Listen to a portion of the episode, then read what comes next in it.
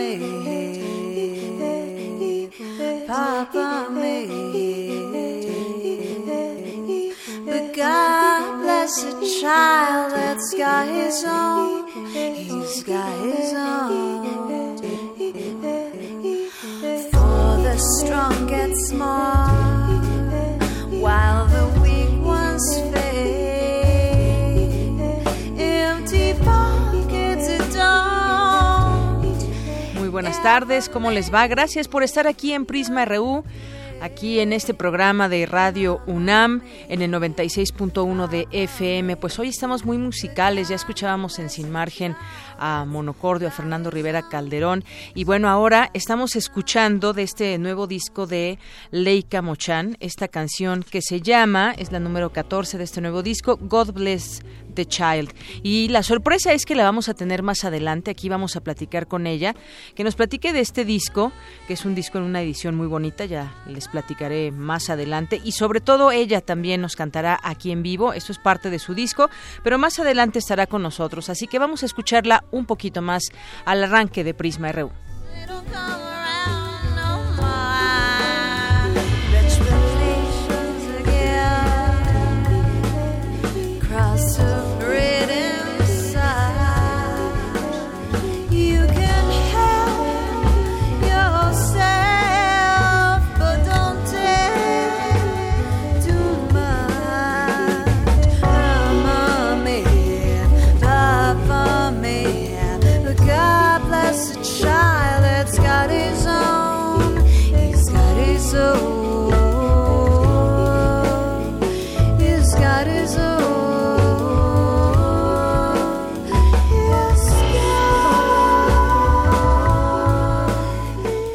Con seis minutos, así arrancamos hoy Prisma R U. ¿Y qué le tendremos a lo largo de estas dos horas? Pues además de esta entrevista donde nos acompaña Leika Mochán, estaremos comentando algunos temas como el caso de El Hoy no Circula. ¿Qué dice su creador del programa Hoy no Circula sobre este programa que arrancó pues con la finalidad de revertir y de apoyar en medidas que reviertan el, los índices de contaminación en el aire? Pero también vamos a platicar con él porque está señalando que a veces se utiliza este programa con fines políticos. Ya él tendrá oportunidad de platicarnos su punto de vista. También nos enlazaremos más adelante hasta Guanajuato. Se sigue llevando el Coloquio Internacional Cervantino. Allá se encuentra mi compañera Tamara Quirós, quien nos dará los detalles de lo que ha sucedido en este día. También platicaremos, continuaremos en el tema de las mesas de trabajo que han organizado distintas agrupaciones de periodistas en estos foros, en estas mesas de trabajo donde se discutirán varios temas. Violencia contra la prensa. Ayer tocaba el tema un poco, pero hoy lo comentaremos más. ¿Qué podemos encontrar en estas mesas? ¿Cuáles son los temas? ¿Y de qué manera se dará esta discusión? ¿Y qué, sobre todo, saldrá de estas mesas de trabajo?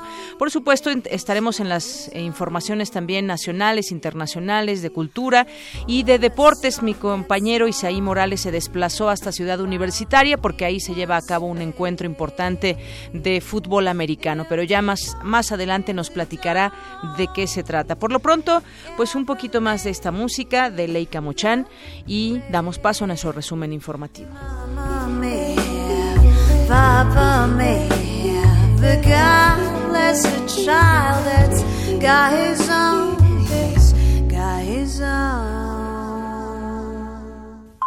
Portada R U.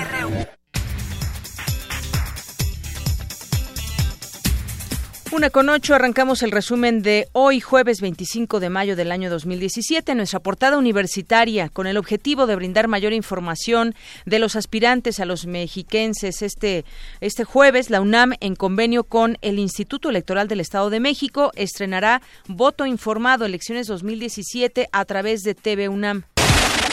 Manuel Suárez Lastra, director del Instituto de Geografía, refirió que la causa de la contaminación es la forma en cómo está, está estructurada la ciudad y su crecimiento desordenado. Las soluciones a corto plazo, que son las más sencillas y son las más baratas de implementar, solucionan una parte del problema, pero no lo solucionan todo, ¿no? En el caso de que si implementaras todas al mismo tiempo, lograras contener las contingencias de un año, solo tienes que esperar unos cuantos años a que crezca la planta vehicular un poquito más o se expanda la ciudad un poquito más para regresar al mismo problema que tenías hace dos o tres años. Para generar una cultura de la prevención entre la comunidad universitaria, se puso en marcha el programa universitario Pumabú Seguro. Habla Eduardo Guerrero, director de Atención a la Comunidad. Justamente lo que buscamos es la formación integral del universitario y social. Y este programa lo que va enfocado es la integridad del universitario, dando algunas recomendaciones. Cómo prevenir ciertas cuestiones que se puedan dar en el campus. Una de ellas es abordando estos pumabuses que cuiden y tengan sus pertenencias al frente para que obviamente no tengan ningún hurto, pero también que sepan que están protegidos con unas cámaras de seguridad que tienen internas los pumabús. En la información nacional de hoy, Osvaldo Santín, jefe del Servicio de Administración Tributaria, dio a conocer que se investiga a empresas como las gasolineras que emiten facturas falsas para comercializar combustible robado. Las indagatorias que realizan las autoridades federales y estatales por el robo, compra y venta de combustible en Puebla incluyen hasta el momento a cuatro presidentes municipales. Pedro Alfonso N., alias Moreno catorce, principal operador de Dámaso López Serrano, alias El Minilic, fue detenido en El Dorado, Sinaloa, por agentes de las fuerzas federales. Elementos de la Procuraduría General de Justicia de Tamaulipas aseguraron veintitrés vehículos y detuvieron a tres presuntos integrantes de un grupo delictivo en un taller automotriz de esta ciudad fronteriza. Elementos de la Policía Federal trasladaron a Oaxaca a veinte policías de Zihuatanejo, Guerrero, quienes fueron vinculados a proceso por los delitos de delincuencia organizada, portación de armas de fuego y cartuchos. Cuatro taxistas fueron atacados a balazos en San Miguel de Allende. Cada uno quedó muerto en su unidad en dos hechos diferentes. La diputada local de Veracruz, Eva Cadena, señaló a la coordinadora de Morena en la Cámara de Diputados, Rocío Nale, como la operadora financiera de Andrés Manuel López Obrador.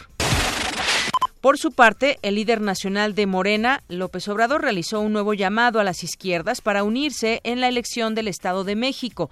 Dijo que de no aliarse ahora, no podrán ir juntos en dos mil dieciocho. El ex vocero de Seguridad de Nuevo León, Jorge Domene, se presentó este jueves a una audiencia de imputación en el Palacio de Justicia. Se le relaciona con delitos de uso indebido de funciones públicas y peculado. El sacerdote José Miguel Machorro Alcalá se mantiene estable, sin embargo, tiene una parálisis que afecta parte del diafragma de, que genera un mal funcionamiento respiratorio, informó la Arquidiócesis de México. Las lluvias que cayeron durante las últimas horas en Guerrero dejaron afectaciones en tres municipios, Ometepec, Iguala y Acapulco. Hoy en nuestra portada de Economía y Finanzas, la inflación en México seguirá arriba del seis por ciento hasta el mes de agosto. Mi compañero Abraham Menchaca nos tiene un avance de la información. Así es, Deyanira, buenas tardes. Para el maestro Román Moreno Soto, académico de la Facultad de Estudios Superiores Aragón, el incremento en la inflación repercute en el poder adquisitivo de las familias. Más adelante los detalles. Gracias. El dólar retrocedió diez centavos y se vende en dieciocho punto setenta pesos, su valor más bajo desde las elecciones presidenciales en Estados Unidos. En abril pasado, aunque las exportaciones disminuyeron dos punto cincuenta y cinco por ciento mensual, las importaciones registraron un descenso mayor de cinco punto setenta y uno por ciento. Al igual que Volkswagen, General Motors fue acusado de poner dispositivos manipuladores de emisiones en sus camiones para superar las pruebas contaminantes. Hoy en nuestra portada internacional, el presidente de Estados Unidos, Donald Trump, dijo a sus aliados en la OTAN que deben centrarse en derrotar al terrorismo, controlar la inmigración y hacer frente a las amenazas de Rusia. Por su parte, el expresidente estadounidense Barack Obama apareció en un video al lado de la canciller alemana Angela Merkel y el arzobispo de Canterbury condenado al eh, atentado de Manchester. Condenando el atentado de Manchester, y la policía británica anunció que dejará de compartir información sobre el atentado de Manchester con los servicios de inteligencia de Estados Unidos.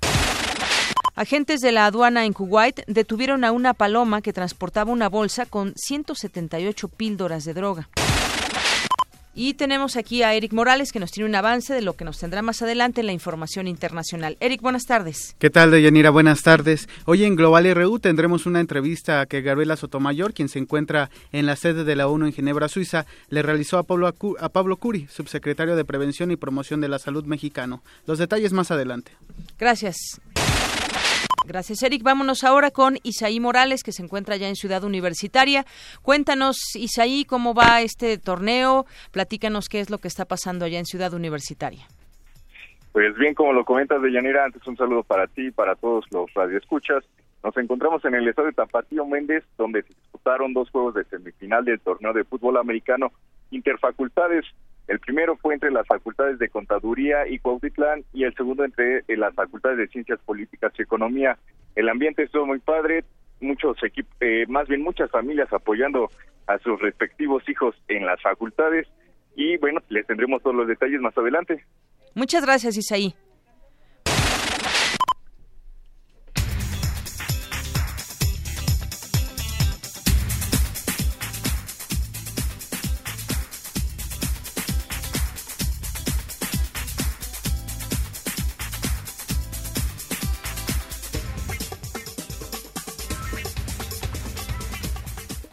Una con quince minutos, y así arrancamos hoy el programa y entramos a las notas universitarias. El siglo veinte y sus mujeres. Hoy cumpleaños una de estas mujeres, Rosario Castellanos, escritora, diplomática mexicana. Mi compañera Cristina Godínez nos tiene información, autora de los libros Poesía, No Eres Tú, eh, Oficio de Tinieblas y Ciudad Real. Un día como hoy, pero de mil novecientos veinticinco, ella nació, Rosario Castellanos. Adelante, Cristina, buenas tardes. Buenas tardes, Deyanira. Rosario Castellanos nació el veinticinco de mayo de mil novecientos veinticinco en la Ciudad de México. Estudió filosofía en la UNAM, impartió clases y fue embajadora de México en Israel. Destacó en distintos géneros literarios como la poesía, la novela, el cuento y el ensayo. Entre sus libros están Poesía, No Eres Tú, Oficio de Tinieblas y Ciudad Real. Escribió además obras de teatro como Tablero de Damas y El Eterno Femenino. La licenciada Norma Villagómez Rosas, investigadora del Centro de Investigaciones sobre América Latina y el Caribe de la UNAM, nos habla de la escritura de esta autora. Realmente abarcó todos los ámbitos. Fue periodista, ensayista, eh, inclusive escribió una obra de teatro, que si bien se dice que no es perfecta, todo lo perfecta que pudiera ser, no demerita para nada su demás trabajo. Además, no ha dejado de hablarse de ella y de su obra, e inclusive tenía una crónica periodística que escribía cada semana, y entonces catedráticas actuales han reunido esa obra, se sigue escribiendo, se sigue reevaluando, y ahorita se considera que su obra más fuerte se encuentra en el ensayo, sobre todo en el periodístico. Para la también editora de la revista Cuadernos Americanos, los temas de Rosario Castellanos están vigentes y vale la pena estudiarlos.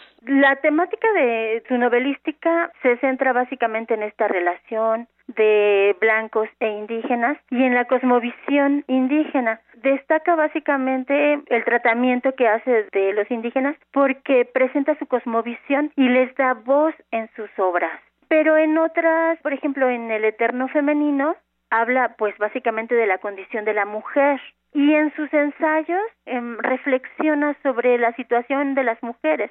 Por eso la mujer y los indígenas se relacionan mucho, porque ambos están en la misma situación de indefensión. Pero pienso yo que no es pesimista, porque finalmente en su obra, en El Eterno Femenino, volvemos ahí, dice que, que no es verdad que es que exista una esencia de la mujer, que la mujer se construye a sí misma, se construye y se deconstruye y va forjándose en ese hacerse y deshacerse. Falleció el siete de agosto de mil novecientos setenta y cuatro, luego de sufrir una descarga eléctrica en la ciudad de Tel Aviv.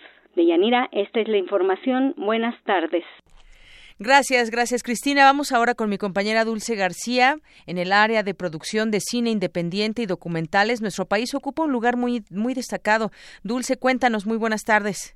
Deyanira, muy buenas tardes a ti y al auditorio de Prisma R U. En la cinematografía mexicana existen dos fenómenos muy importantes. Uno es el desarrollo y la innovación de los documentales y el otro es la evolución de los cortometrajes. Nuestro país destaca en estos dos formatos únicamente junto con Japón. Para Juan Manuel Vadillo, vocero de la Red de la Prensa Mexicana de Cine, el cortometraje ha dejado de ser un ejercicio estudiantil y ha cobrado el valor de una película como tal. Dentro de ese desarrollo del, del cortometraje, como una, eh, buscando un lugar en la, en, en, la, en la cultura cinematográfica, hay, eh, hay trabajos de, de animación muy importantes, hay trabajos de ficción, también hay trabajos en cuestión de temas de temas sociales. Sin embargo, el, el asunto no es tanto en el tema, los temas a abordar, sino en el tema de reconocimiento, y por otro, por otro lado, el reconocimiento como género, como género eh, apreciado, en términos artísticos y, y, y narrativos. Vadillo comentó a Radio UNAM que uno de los problemas a los que aún se enfrentan los cortometrajes y los documentales es la falta de espacios de exhibición. Todavía en México el documental como el cortometraje no tienen salida eh, a salas comerciales y solamente se enfocan a circuitos culturales y o a festivales eh, especializados como el Short Film, por ejemplo, que es una salida importantísima para los cortometrajes a nivel nacional e internacional. Todavía la gente no paga un boleto por ir a ver cortometrajes y tampoco le cuesta mucho trabajo eh, pagar un boleto por eh, ver documentales. Esas dos ventanas, al mismo tiempo, esos dos géneros, esas dos maneras de ver el cine, se han convertido en eh, apuestas importantísimas en la reflexión política. Deyanira, auditorio de Prisma R U, Juan Manuel Vadillo dijo finalmente que si queremos ver la realidad mexicana expresada en las artes visuales, tendrá que ser a través de los documentales y de los cortometrajes, por lo que hay que buscarles nuevas formas de difusión y exhibición. Es el reporte de Deyanira, muy buenas tardes. Gracias, Dulce. Prisma R U. Programa con visión universitaria para el mundo. Para nosotros, tu opinión es muy importante. Síguenos en Facebook como Prisma R U. Queremos escuchar tu voz. Nuestro teléfono en cabina es cincuenta y cinco treinta y seis cuarenta y tres treinta y nueve. Kai, irin, irin, kai.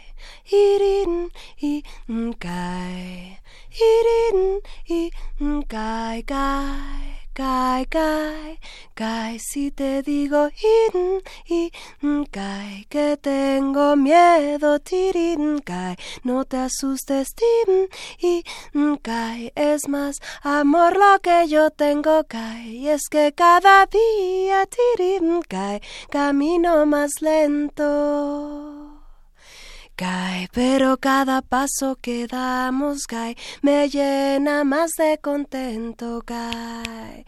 Tirim y cae, irim y cae, irim y canto, canto, cae, cae, cae, cae, irim y cae, cae, cae, irim y cae, cae, cae, irim y cae. Kai, kai, kai, y cuando te vi por primera vez me reventó mi corazón, kai, y cuando tú me miraste, kai, se duplicó la explosión, kai, y cuando te ríes, tirim, kai, se ríe el mundo entero, kai, y cuando lloras yo, kai, te abrazo y lloro por dentro, kai, irim, y kai, kai, i, kai, kai, i, kai, kai. Así que, kai, si te digo tin, i, kai, que tengo miedo, tirim, kai, no te asustes, tin, i, kai, es más amor lo que yo tengo. Bravo, Leika Mochán aquí con nosotros en el estudio de Radio UNAM, aquí en el programa de Prisma R U. Bienvenida, Leika. Gracias, muchas gracias por recibirme aquí.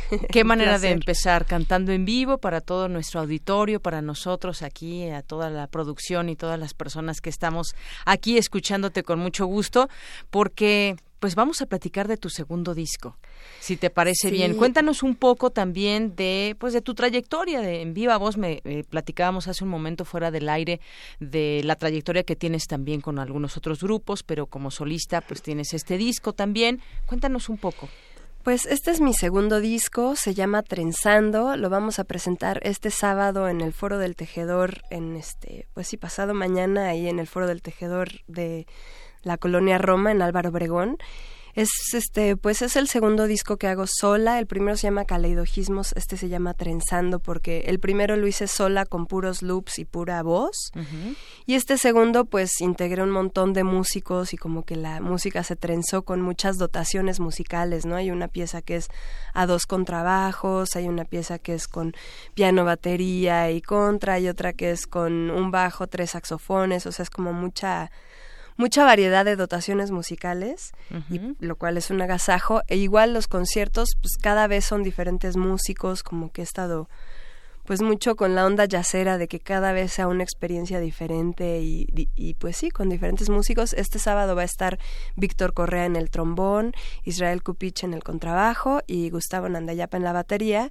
Y los visuales los va a hacer un chavo que se llama eh, Fernando Sica, Rimillojo, que pues hace como ilustración en vivo, ¿no? Es como proyección y va ilustrando uh-huh. en vivo. Entonces, pues va a estar bien padre, están todos muy invitados. Y pues, bueno, mi como mi, mi historia ha sido sí. mucho sobre, bueno, sobre todo, pues la experimentación de la voz y la búsqueda de los ensambles vocales siempre uh-huh. ha sido como de mis cosas favoritas. Este, estuve muchos años, bueno, estuvimos muchos años con Moon Azul, que era un trío vocal a capela. Tuve también un grupo como de onda más latina, fiestera, que se llamaba Los Aguacates, uno de más jazz rock fusión que se llamaba Proyecto Gecko. Este, he hecho algunas colaboraciones con Iraida, sacamos un disco cibernético que se llama Frágil.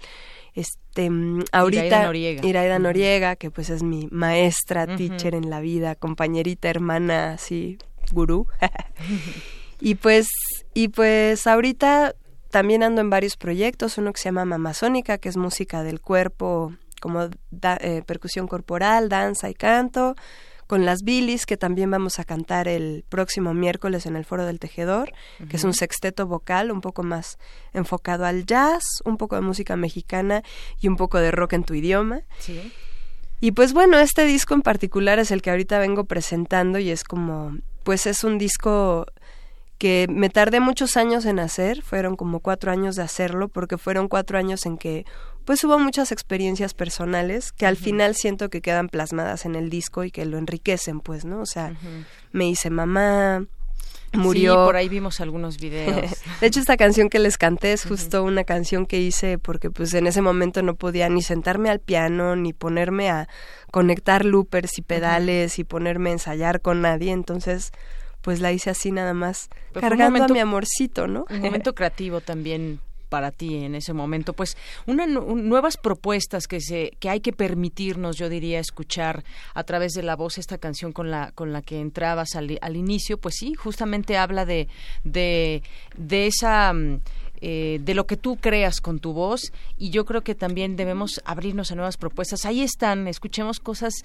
diferentes y cosas nuevas y cosas que además de gente que le tiene amor y pasión a la música, a la voz. Entonces, decías, este disco se llama Trenzando. Tú hoy vienes peinada, para quienes no, no nos están viendo, vienes con una larga trenza y aquí en tu disco hay otra, otra trencita más, y en la portada del disco tienes de una...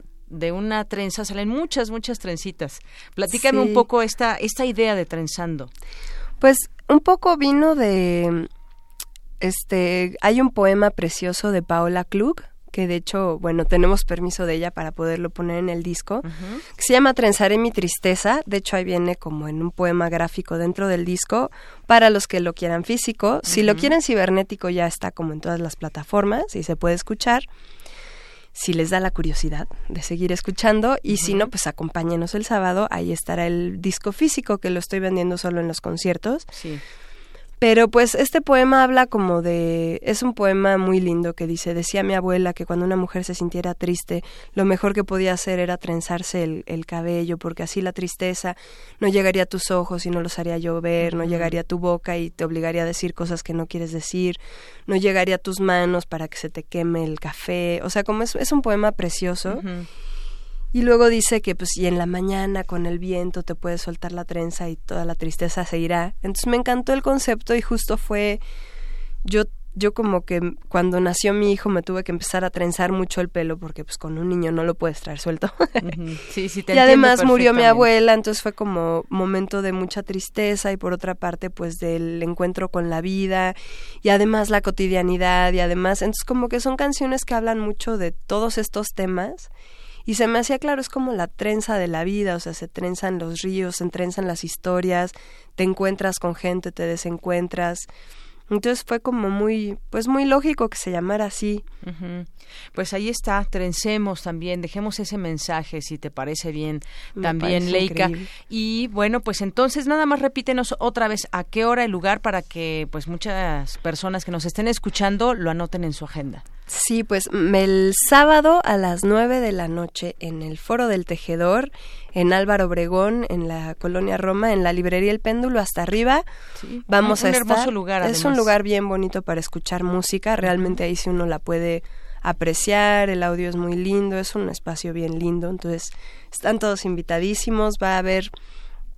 Pues van a estar los visuales de Rimillojo, y va a estar Víctor Correa en el trombón, Israel Cupich, Gustavo Nandayapa, los esperamos con todo el corazón, va a ser un encuentro bien bonito y único, porque pues cada concierto va variando y es único, entonces pues ojalá nos puedan acompañar. Ojalá que sí, y además así como llegaste te vamos a, a trenzar también aquí con nosotros, sí, para que nos acompañes en muchos, en otros momentos y sigamos también pues tu trayectoria y sigamos invitando, porque seguramente pues vendrán muchas cosas más. Ahorita estás presentando este disco, pero pues tu vida está enfocada justamente también a la música y seguirán seguramente más creaciones y ahí estaremos. Así sí, que pues como, como decías en parte de este poema, de conocerse y de y de generar esos esos lazos. Sí. Y invitamos, por supuesto, a nuestro auditorio a que a que te conozcan. Los que ya te conozcan, pues que vayan, porque esta es una nueva propuesta a través de este disco.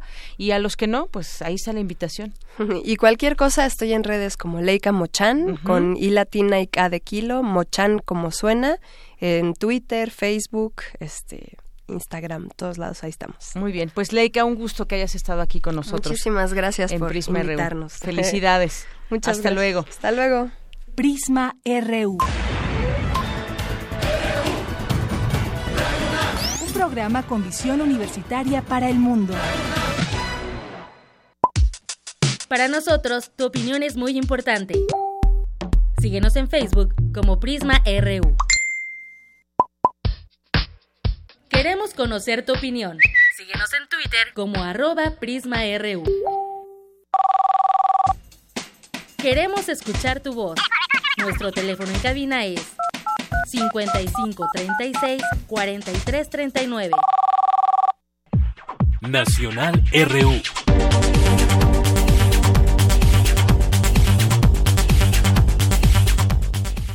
Bien, continuamos aquí en Prisma R U, es la una de la tarde con treinta y un minutos y vamos a platicar de un tema que pues aquí hemos venido dando seguimiento eh, con entrevistas y algunos, algunos análisis sobre la calidad del aire y bueno, más allá de lo que estén diciendo, lo que, lo que hagan las autoridades, hay una medición que nos va marcando pautas si se debe entrar en contingencia y en qué fase y demás, pero vamos a platicar hoy y me da mucho gusto recibirlo en este espacio al doctor Doctor Ramón Ojeda Mestre, él es secretario de la Corte Internacional de Conciliación y Arbitraje Ambiental y además creador del programa Hoy no Circula. ¿Qué tal, doctor? Bienvenido, buenas tardes.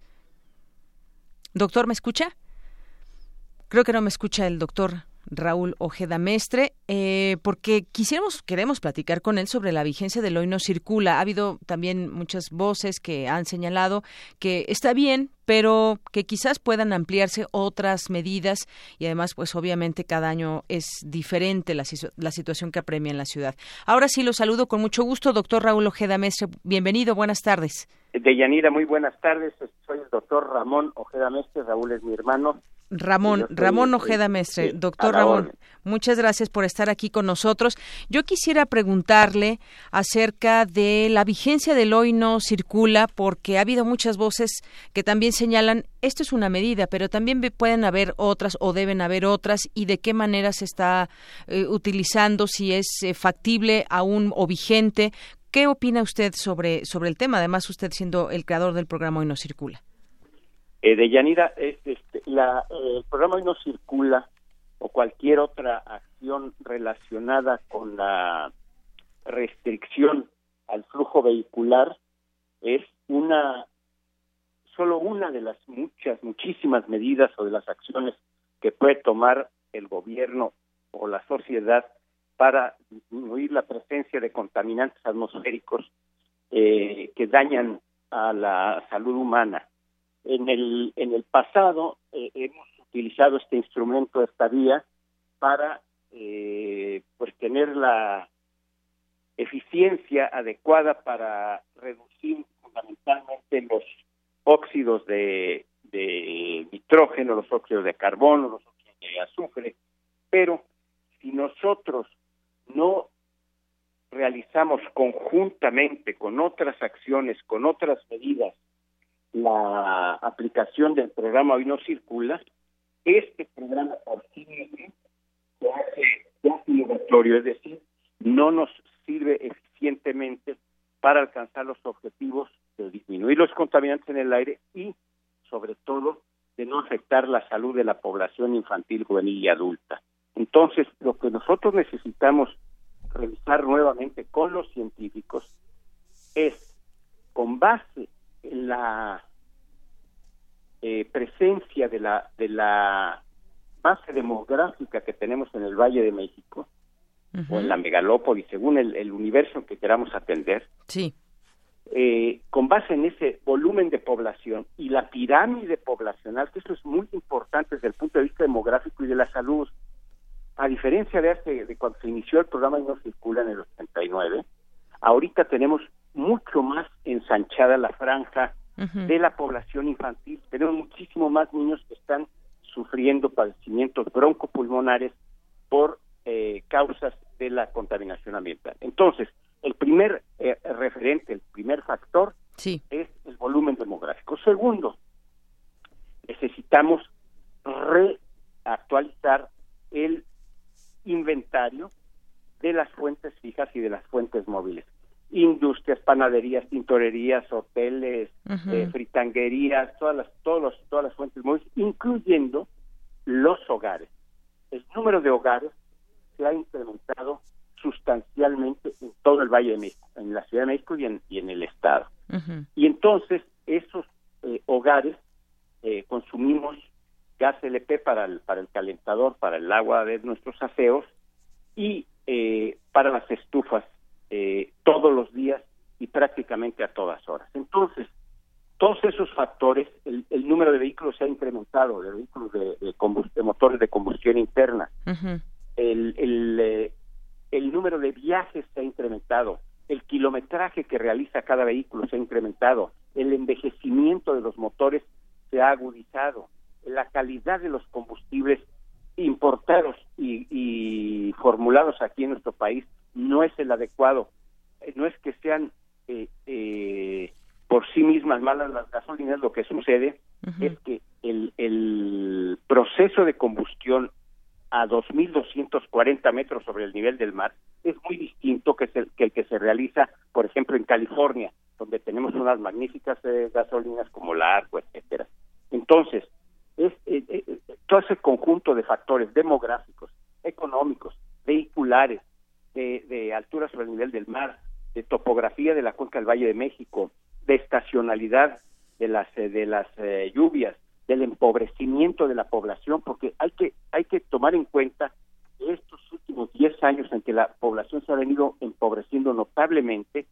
Esto eh, se refleja en los efectos de la salud de la contaminación. Usted es pobre, usted come mal, y entonces se enferma con mayor facilidad, sea por el contaminante del coche o por fumar un cigarro o simplemente porque hay polvo en el ambiente.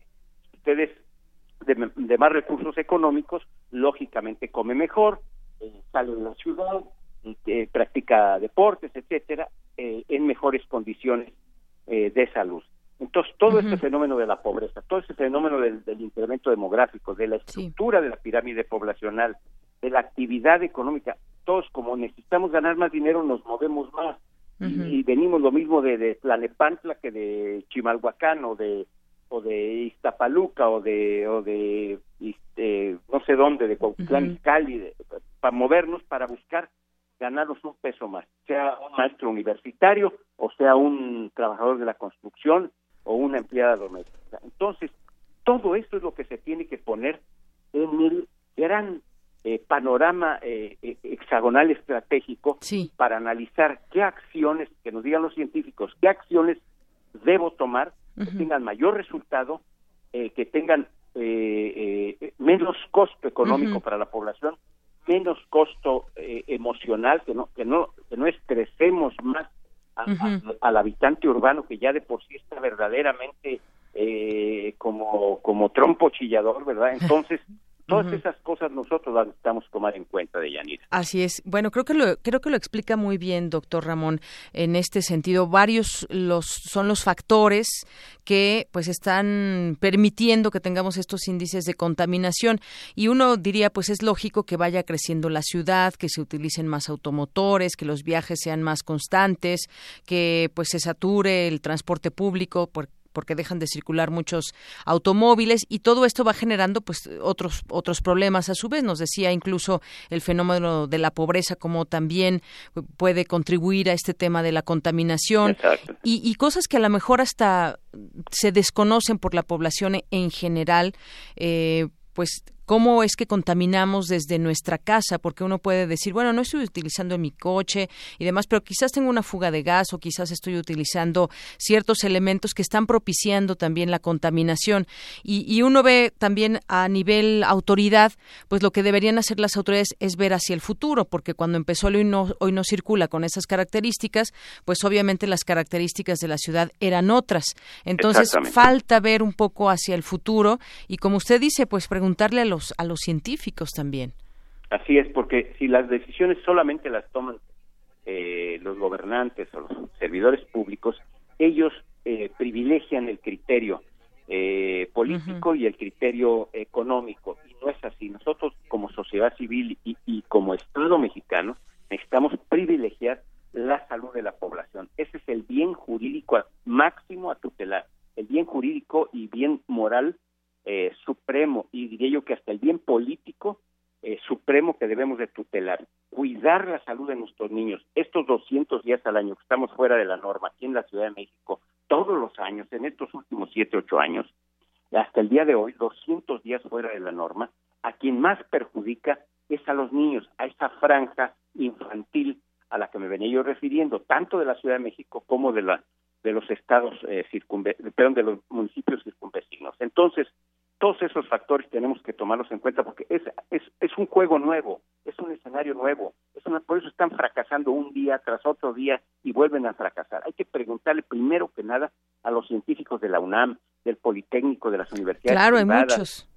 ¿Verdad? Para, para que nos digan qué es lo que se recomienda desde el punto de vista científico, con una perspectiva seria, sólida, eh, social, no con criterios políticos, que es lo que nos ha llevado a esta debate. Uh-huh, exactamente. Decía incluso, han señalado las autoridades actuales del medio ambiente, que incluso han, han bajado del dos mil a la fecha los, los contaminantes, y esto gracias a estas políticas mire, que han implementado. No sé mire, si usted esté de acuerdo. Qué, qué desesperación me da cuando oigo eso, verdaderamente. Sí. A muchos no nos da desesperación. Tra- no se trata, tienen que entender estos eh, gobiernitos extraños, ¿verdad? No se trata de bajar la contaminación, se trata de bajar el efecto en la salud pública, fundamentalmente de los niños, de los contaminantes atmosféricos, eh, este, de suelo, edafológicos, eh, del agua, eh, o sea, hídricos, este, acústicos, eh, magnéticos, etcétera. No es nada más decir, ah, ahora tengo este, los niveles de óxidos de azufre eran de doscientos ochenta y ahora son de doscientos cuarenta. No, dime por favor cuántos niños se han enfermado en el dos mil diecisiete, en esto que va del año, cuántos se han enfermado, y me los comparas con los del dos mil dieciséis, uh-huh. no me los compares con mil novecientos ochenta y nueve, por el claro. amor de Dios. Desde luego que hemos mejorado en muchas cosas, entre otras cosas hemos mejorado que tenemos un pueblo más educado, más informado, gracias a, la, a las universidades públicas y privadas, a la educación en general, uh-huh. sí, ahora entendemos más y mejor los fenómenos, pero no se trata de, de cifras de la contaminación, se trata de que le comprobemos a la ciudadanía que estamos enfermando menos a los niños.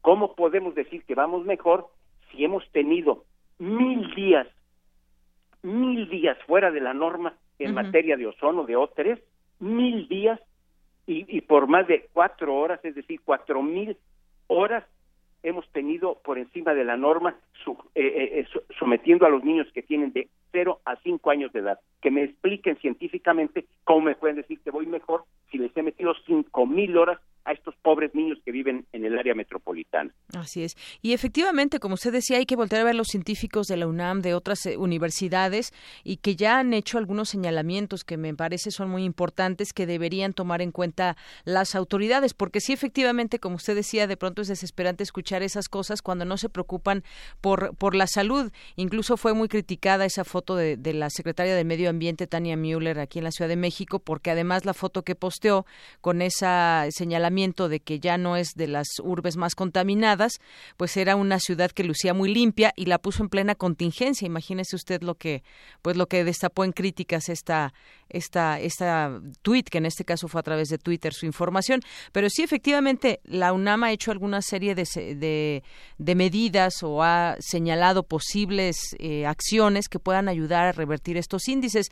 Falta que, como usted dice, realmente hagan caso y no lo utilicen para situaciones eh, políticas, porque esto pues sin duda no nos lleva a ningún lado, ni siquiera para que tengan más votos.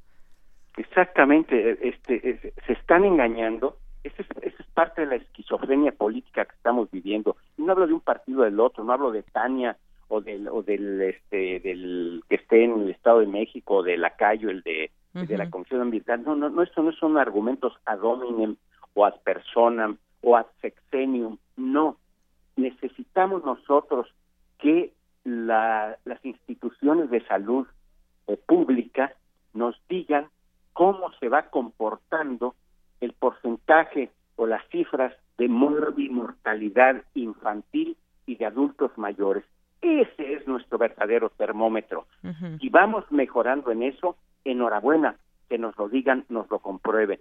Si vamos empeorando, que nos lo digan para que eh, eh, podamos tomar algunas decisiones y que nos ayuden a que nos eh, ilustren los eh, de la Facultad de Medicina de la UNAM o de la Dirección de, de, de Ciencias de la, sí, atmósfera, de la, de la atmósfera o del Tecnológico Monterrey, el que uh-huh. se les dé la gana, que nos digan qué debo hacer con mi hijo para que le haga menos daño el ozono, qué debo hacer con mis nietos para que les haga menos daño el ozono, qué debo de hacer para que les haga menos daño las partículas suspendidas totales o menores a diez, a diez micras, uh-huh. o los óxidos de azufre, o los óxidos de carbono, o cualquier otro o cualquier otro contaminante. Eso es lo que necesitamos saber. ¿Cómo Así vamos es. en materia de salud? La política ambiental no es para nada más para, para estar midiendo ociosamente eh, eh, los eh, los contaminantes atmosféricos uh-huh. o, o, hidro, o hídricos, o edafológicos o, o, o, o freáticos. No, la política ambiental tiene como teleología, como objetivo fundamental, el coadyuvar a evitar, prevenir, evitar y controlar los padecimientos en los seres vivos, sean seres humanos, sean plantas o animales. Así es, y bueno, pues hay varios varios temas que se pueden desprender de aquí. Pues uno, en primer lugar, está el ambiental, pero ese medio ambiente que no tenemos acorde con los con pues con los índices que deberíamos de tener en para tener una buena salud y poder hacer nuestras actividades normales. El otro tiene que ver justamente con la salud y la movilidad también, que ahí hay que echar un, una ojeada también a cómo está funcionando el transporte público y cuando se toman estas medidas del Hoy no Circula, pues cómo está el metro, el metrobús o el transporte diverso que se utiliza aquí en la Ciudad de México. Es increíble que estemos utilizando metrobús con, con, con diésel en lugar de metrobús eléctrico o híbrido. El, el, el, el diésel genera óxidos de azufre, que es de los contaminantes más agresivos. Eh, es increíble que queramos meter red, una sí. planta de incineración en, en el Valle de México, como la quiere meter el gobierno del Distrito Federal, en plena crisis ambiental. Bueno, pero ¿en qué país vivimos? Dios mío, ¿no? Y hay que recordar nuestra red de trolebuses que teníamos antes.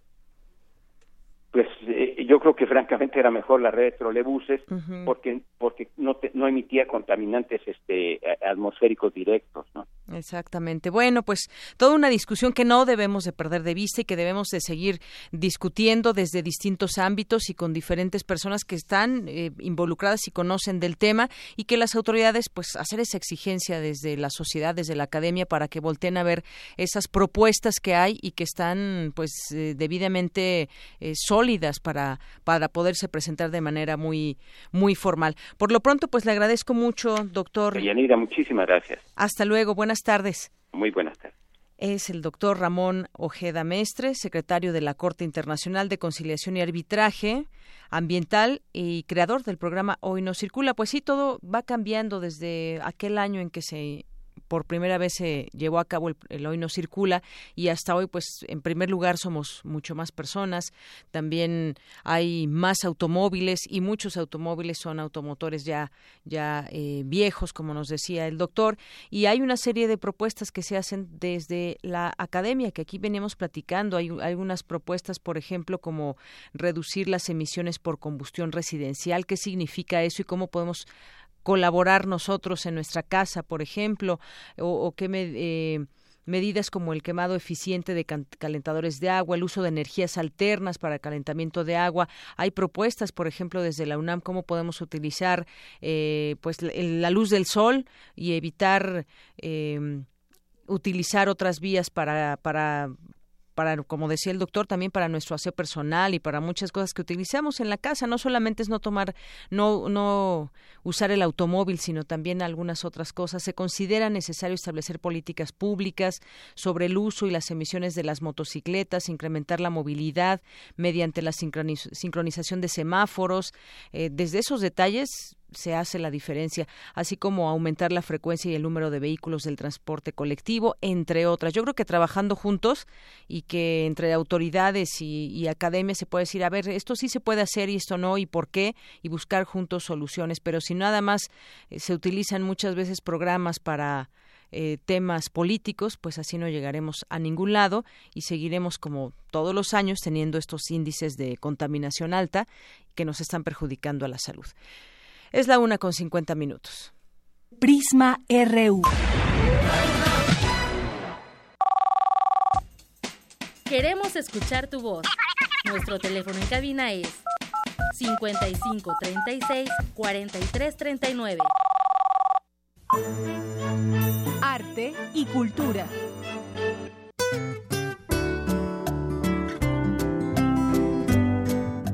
Y es momento de enlazarnos hasta Guanajuato y conocer más del Coloquio Internacional Cervantino. Allá nuestros ojos y orejas son a través de Tamara Quirós, que se encuentra allá. ¿Cómo estás, Tamara? Buenas tardes. Y también la voz de Yanira. Y también ¿cómo la voz, por supuesto. Muy bien, gracias. ¿A ti cómo te va? Dicen, ¿qué dicen las noticias por aquel lado de la República? Uy, pues seguimos ya no en contingencia fase uno, pero seguimos con la contaminación, uno de uno de los de los grandes temas que preocupan aquí en la ciudad. De hecho, también aquí en, en, en León eh, han levantado contingencia, precisamente. Está muy contaminado ya nuestro país. Hay, hay que hacer algo por, por el hay mundo. Hay que empezar por uno mismo, así es. Así es. ¿Qué, qué nos cuentas del coloquio, Tamara? Muy bien, Deyanira, ya lo mencionabas. Me encuentro en este bello estado donde se lleva a cabo el vigésimo séptimo Coloquio Cervantino Internacional. Eh, pero precisamente venir a esta región, cuyo nombre en purépecha significa lugar montuoso de ranas o lugar de muchos cerros, como el Cerro del Cubilete, considerado el Centro Geográfico de México y que se ubica en Silao, que alberga también el Santuario del Cristo Rey. O bien, los templos o iglesias que se encuentran en la capital. Me vi obligada por la curiosidad a caminar por los callejones y me encontré con que en este mes hay conmemoraciones religiosas. Así que quiero compartir con el auditorio un poco de las, tra- de las tradiciones de Guanajuato. Vamos a escuchar.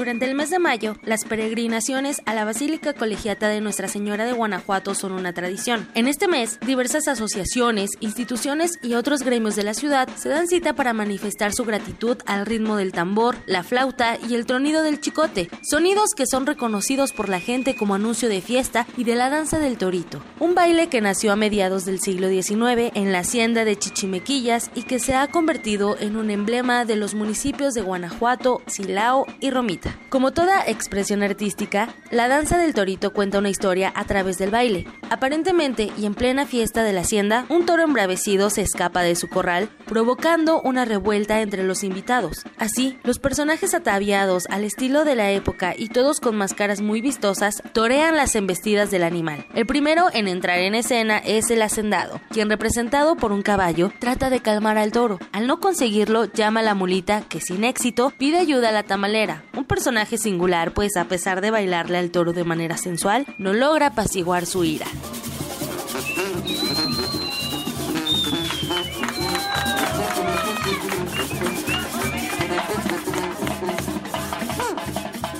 Ni la borracha que ofrece bebida, ni el viejito que le muestra un gran rosario con un crucifijo, ni el diablo logran calmar al toro.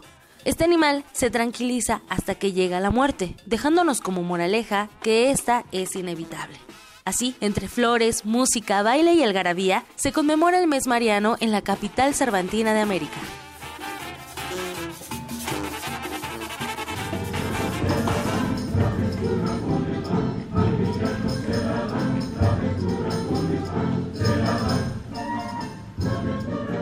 Otra de las tradiciones de esta ciudad minera son los entremeses. La primera presentación se llevó a cabo en mil novecientos cincuenta y tres. Bajo la dirección del maestro Enrique Ruelas, este teatro al aire libre se ha convertido en un fenómeno cultural reconocido a nivel mundial. Y en esta edición, número veintisiete del Coloquio Cervantino Internacional, no podían faltar las jornadas artísticas que ofrecen en teatro la obra Todo Puede Ser, revista cervantina en homenaje a Miguel de Cervantes Saavedra, de la Compañía de Artes de la Universidad de Guanajuato, bajo la dirección de Horacio Almada.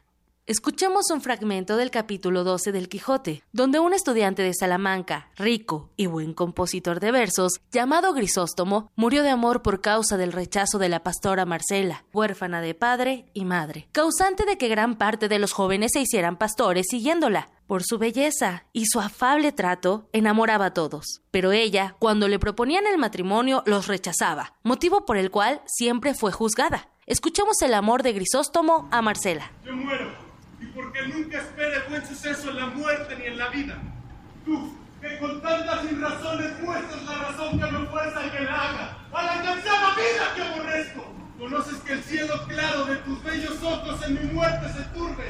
No lo hagas, que no quiero que nada satisfaga saltarte de mi alma los despojos.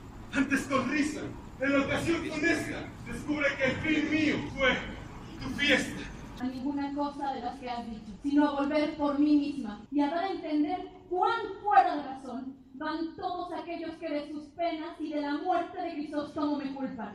Este general desengaño sirva a cada uno de los que me solicitan de su particular provecho.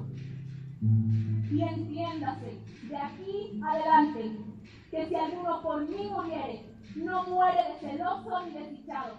Que si a Grisóstomo mató su impaciencia y arrojado deseo, ¿por qué se ha de culpar mi honesto proceder y recato?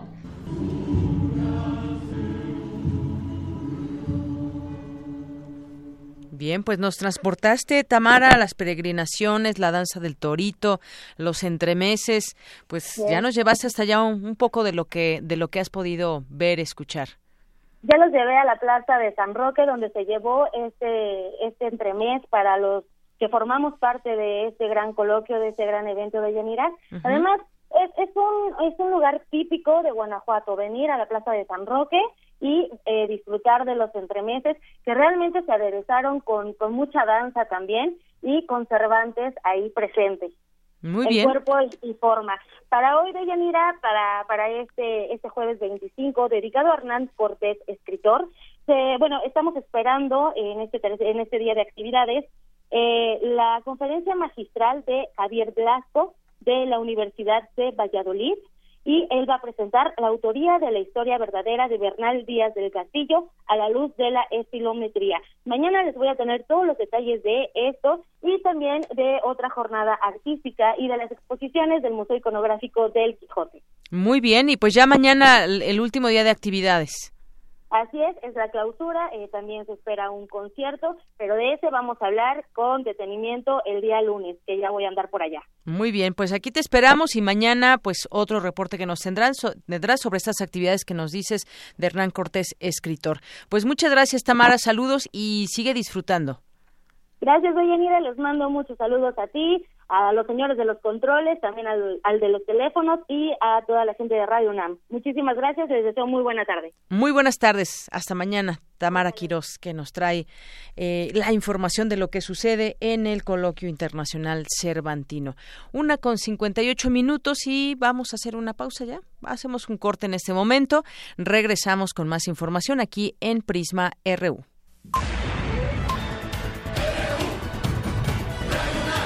Prisma R U. Con Deyanira Morán. Queremos conocer tu opinión. Síguenos en Twitter como arroba Prisma R U. Una degustación de ritmos y palabras para oídos cultivados y paladares exigentes. Sentencia. Al mal nacido, música. Al bien nacido, más. Aliméntate en los martes de poesía de Radio UNAM, que este mes se convertirá en una cata verbal con el ciclo Poesía Suculenta. Margarita Castillo, Mónica Mansur, Miriam Moscona, Yamile Paz Paredes y Elsa Cross. ¿No sabe usted que soy inmortal? Martes de poesía de Radio UNAM, a las veinte horas, en la Sala Julián Carrillo de Radio UNAM. Adolfo Prieto ciento treinta y tres, Colonia del Valle. La entrada es libre. Radio UNAM. Habla Alejandra Barrales, presidenta nacional del P R D. ¿Qué país le vamos a presentar a los mexicanos? En el P R D tenemos que reconocer nuestras fallas. Solamente así vamos a poder pagar nuestra deuda con la ciudadanía. Tenemos que trabajar en cómo mejorarle la vida a la gente. Eso es lo que siempre le ha importado a nuestro partido. P R D. Náhuatl, mixteco, maya, celtal, tzotzil, zapoteco, otomí. Las lenguas originarias de México reunidas en un espacio de interculturalidad. Calme Cali. Calme Cali. Acompáñanos a conocer las diferentes culturas indígenas de nuestro país en voz de sus hablantes. Todos los jueves a las diez de la mañana. Retransmisión domingo quince treinta horas. Por el noventa y seis punto uno de F M. Radio UNAM.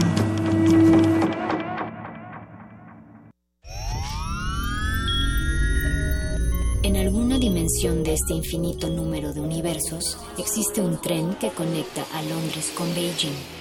Los combustibles fósiles han sido reemplazados con biocombustible y los autos podrán volar. Donde el ser humano ha prolongado indefinidamente su esperanza de vida. Y su conciencia podría trascender su muerte. Ese universo podría ser nuestro universo. Resistor. Esto es una señal. Miércoles, veintidós horas, por el noventa y seis punto uno de F M, Radio UNAM.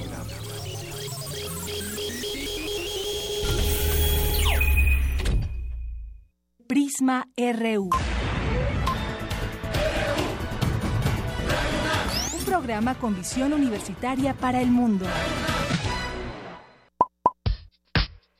Queremos conocer tu opinión.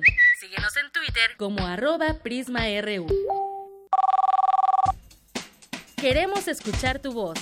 Nuestro teléfono en cabina es cincuenta y cinco, treinta y seis, cuarenta y tres, treinta y nueve. Regresamos dos de la tarde con dos minutos. Es momento de mandar saludos a quienes nos siguen por redes sociales. Nos hacen llegar algunos comentarios como Cayetano Gómez Valero, muchas gracias.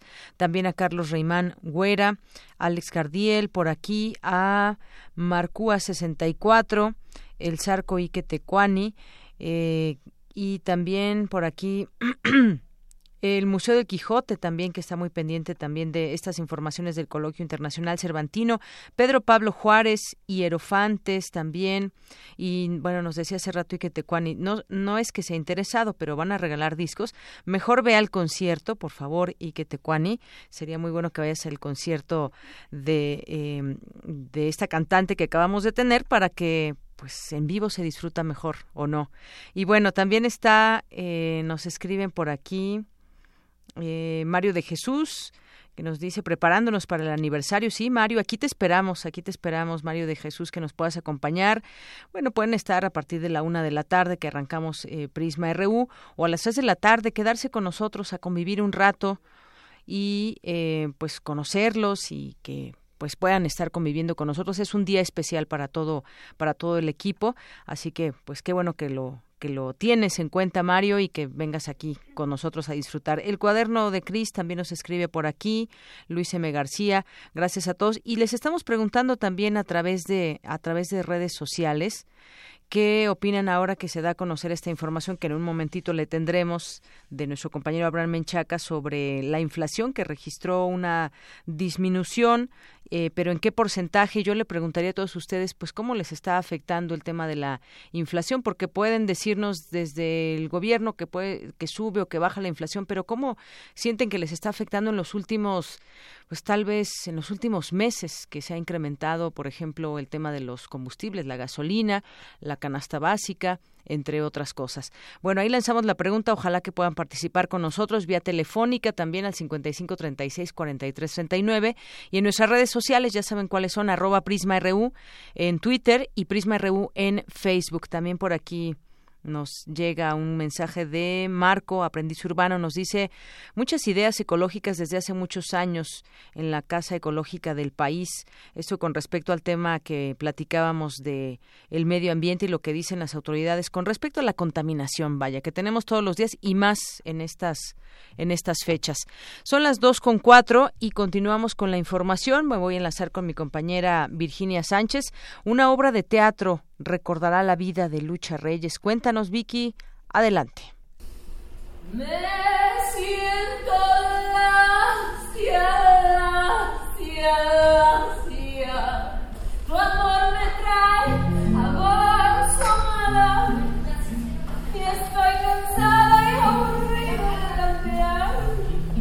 Me traes en cargo y no más quieres vacilar. Ay, ni te aguantas un tanto de chiste.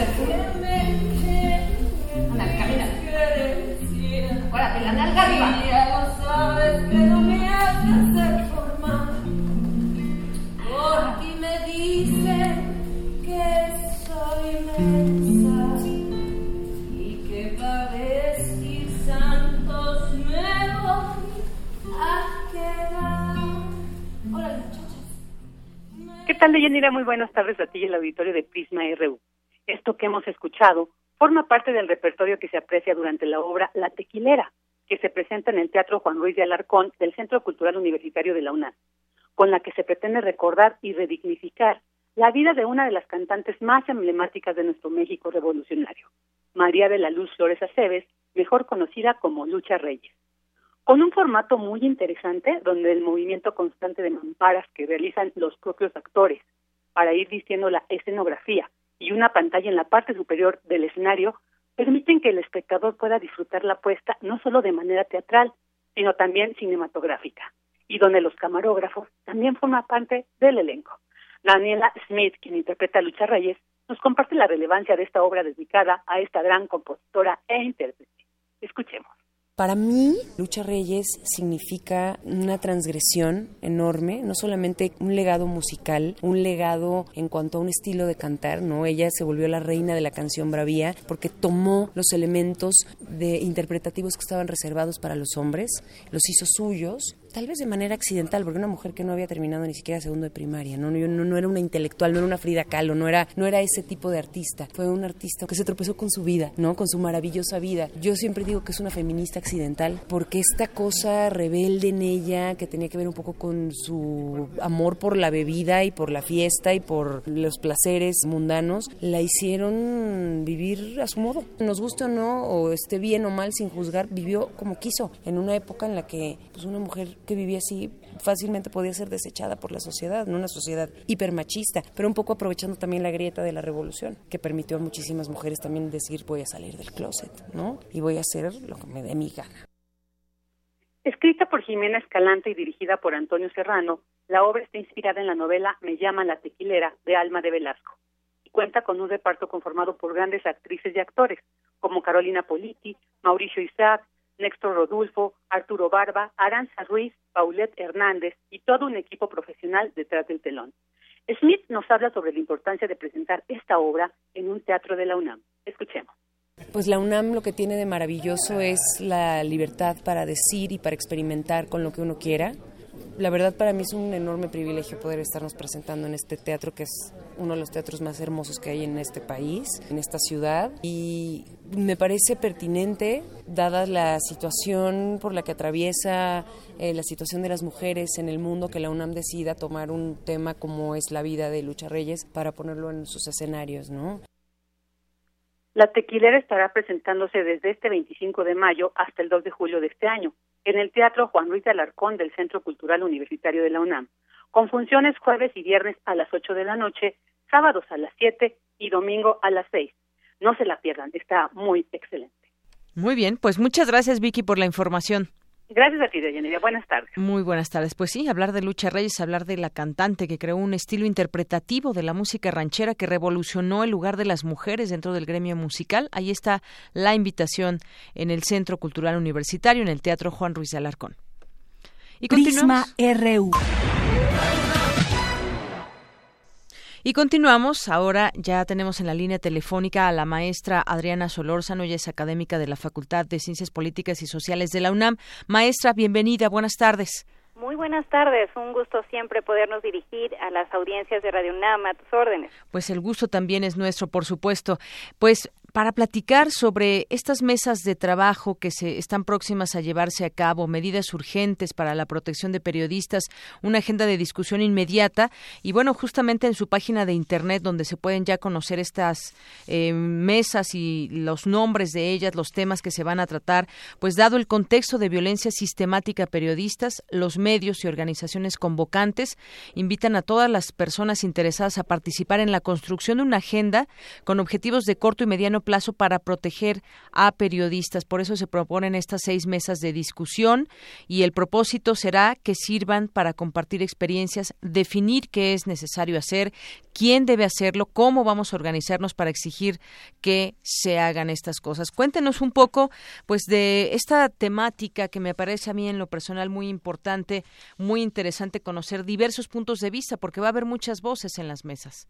Mira, es, es, es muy loable esta iniciativa y es importante que no, no solo que dialoguemos, sino que verdaderamente encontremos alguna estrategia para dar soporte eh, a, a los periodistas en este país.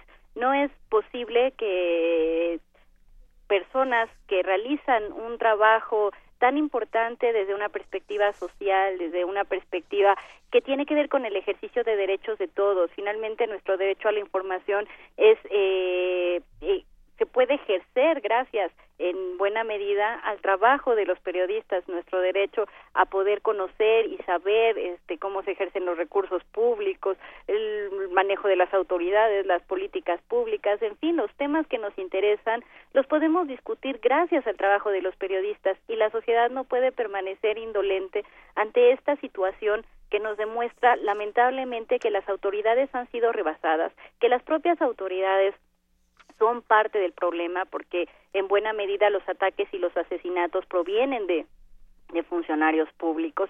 Necesitamos como sociedad eh, dialogar para encontrar estas soluciones y dar apoyo, insisto, a los periodistas eh, porque son un gremio que, que importa y que importa mucho socialmente. Nosotros desde la Facultad de Ciencias Políticas y Sociales emitimos un posicionamiento, eh, más de ochenta profesores que, que estamos en la academia, sobre la urgencia, sobre la necesidad de que podamos garantizar el ejercicio periodístico. Mira, yo te puedo decir que, que doy clases de periodismo desde hace veinte años y es muy triste para mí no poderles decir a mis alumnos que, que cuando ejerzan lo van a poder hacer en un contexto de seguridad uh-huh. y lo van a poder hacer abrazados y apoyados por esa sociedad a la que sirven. Si los si las autoridades han sido rebasadas en este momento y ellas mismas son perpetradoras de ataques contra periodistas, pues la sociedad tiene que sacar la casta, y en mucha medida los medios de comunicación que que finalmente se han hecho muy a, a, a un lado con respecto a las responsabilidades que tienen para con los periodistas, responsabilidades que van desde proporcionarles sueldos dignos, condiciones laborales adecuadas, condiciones de protección, capacitación en autoprotección, apoyo cuando se requiera, y necesitamos también hablar sobre los mecanismos de protección. Por ejemplo, es es inconcebible que este año el mecanismo de protección para los periodistas haya arrancado sin recursos, sin presupuesto, en una situación como la que estamos, donde México ocupa lamentablemente el primer lugar como país de riesgo para ejercer el periodismo, y no es posible que no se hayan asignado eh, o que no se haya asignado el presupuesto para el mecanismo. Es que es Es verdaderamente indignante que tengamos una fiscalía que se supone debe eh, investigar precisamente los delitos contra la prensa y que veamos tan pocos y tan pobres resultados. Eh, realmente necesitamos hacer algo y necesitamos encontrar una estrategia que vaya ya más allá de las manifestaciones públicas, de las marchas. Necesitamos eh, fortalecer y buscar un trabajo en conjunto con los diversos sectores para ponerle un, un, un alto a esta situación que debería avergonzarnos como país. Así es, efectivamente, eh, que se, no solamente que se discutan, que se puedan encontrar quizás esos caminos que, que son los que deben, deben, deben guiarnos cuando hay una, una situación como la que considero tenemos en este contexto nacional, donde hay peligro en algunas zonas, hay peligro en algunos estados, en la eh, para los periodistas que están tratando de informar lo que sucede simplemente en sus comunidades. Hay desplazamientos, hay crimen organizado que está llegando a, a distintas zonas, todo todo eso, y, y menciono estos temas porque justamente muchos de estos casos han sido eh, justamente por el tipo de trabajo que realizaban los periodistas. Pero hay varios nombres en estas eh, en estas mesas de, de trabajo. Por ejemplo, en la primera mesa se, pla- se hablará del riesgo, atención en casos críticos y respuestas inmediatas, cómo tendría que ser esta esta respuesta. Eh, las alternativas de la mesa dos dice alternativas para combatir la impunidad. Yo creo que será muy rico escuchar distintas eh, distintos puntos de vista, pero sobre todo que quizás al final se pueda generar algo, algún documento, alguna eh, voz unificada en el sentido sentido de que, pues bueno, sí es muy diversa también la comunidad del gremio periodístico, pero que se pueda tener una discusión justamente que nazca de esa riqueza de, de opiniones. Sí, claro que sí. Como dices, lo importante es encontrar esos esos caminos, esas acciones necesarias, sobre todo para fortalecer la protección en áreas que sabemos son especialmente riesgosas, ya sea porque el crimen organizado pues eh, está más presente en esas zonas, ya sea porque el Estado de Derecho se ha visto mayormente debilitado. Eh, necesitamos encontrar caminos, insisto, que que nos lleven a unas políticas públicas más eficientes. Los los eh, mecanismos que se han diseñado, la mayor parte de los periodistas que después son consultados sobre su eficiencia, pues nos hablan de una capacidad de reacción muy lenta, de mucha burocracia y, y entonces de mecanismos que realmente no están siendo eficientes. Necesitamos el rediseño de las políticas públicas, pero también necesitamos el compromiso, insisto, de medios de comunicación, por ejemplo. Uh-huh. Necesitamos eh, eh, ese compromiso también eh, de parte de los que están involucrados en la implementación de las políticas, eh, el, el lograr ubicar dónde han estado los cuellos de botella, porque de repente pueden en el papel estar muy bien eh, diseñados los mecanismos o los sistemas de apoyo y después eh, resultar que son ineficientes en la implementación. Y sobre todo necesitamos decir eh, algunas cosas en voz alta que que, que es necesario que, que pues pongamos ya sobre la mesa y, y, y no le demos tantas vueltas, que tiene que ver con la impunidad. Necesitamos ver por qué en la fiscalía nunca se da con los culpables, porque eh, hay que decirlo también de alguna manera, si en una sociedad los incentivos para portarse bien este, son menores que los di- disuasores para, para delinquir, pues la verdad es que vamos a seguir teniendo estos ataques porque los perpetradores saben que no van a, a ser eh, investigados, que no van a pagar, que no van a tener consecuencias. La impunidad es la madre de todos los problemas nacionales y eso creo que es muy grave en este país en este momento, así que hay que hacer un reclamo a ese Estado de Derecho que no está siendo asegurado por un gobierno que ha sido insolente en muchos temas, pero no podemos ya soltarlo, porque cada que hay un asesinato eh, pronunciamos, pero después se nos olvida. Sí. Esta vez, esta vez espero que sí vayamos más allá y logramos estable y logremos establecer compromisos de los implicados y eh, hagamos conciencia también como ciudadanos en general de la importancia que el gremio periodístico tiene para nuestra vida social y que no podemos dejarlos solos. Tiene que ser un problema a, al que todos estemos mirando y con el que desde nuestra trinchera cada uno pueda colaborar para eh, precisamente poderlos arropar. No puede ser, insisto, que seamos el país donde sea más peligroso ejercer el periodismo y que en los medios de comunicación, después de que asesinan a un periodista, las primeras planas resalten eh, las declaraciones de funcionarios y en un plan menor. Este, el asesinato de un periodista es gravísimo y parece que en este país, a fuerza de vivirlo y revivirlo, lo hemos normalizado. Y eso no lo debemos permitir, no podemos normalizar una situación como esa. Así es, justamente para eso servirán también estas mesas y además, yo decía, las organizaciones convocantes pues son muchas y, y variadas y entonces yo creo que va a ser una, una un buen foro para, para escucharnos todos. Está, por ejemplo, de la UNAM, el Instituto de Investigaciones Jurídicas de la UNAM, el Centro de Estudios en Ciencias de la Comunicación también de la UNAM, entre otras organizaciones eh, periodísticas que están interesadas en que esto se pueda discutir.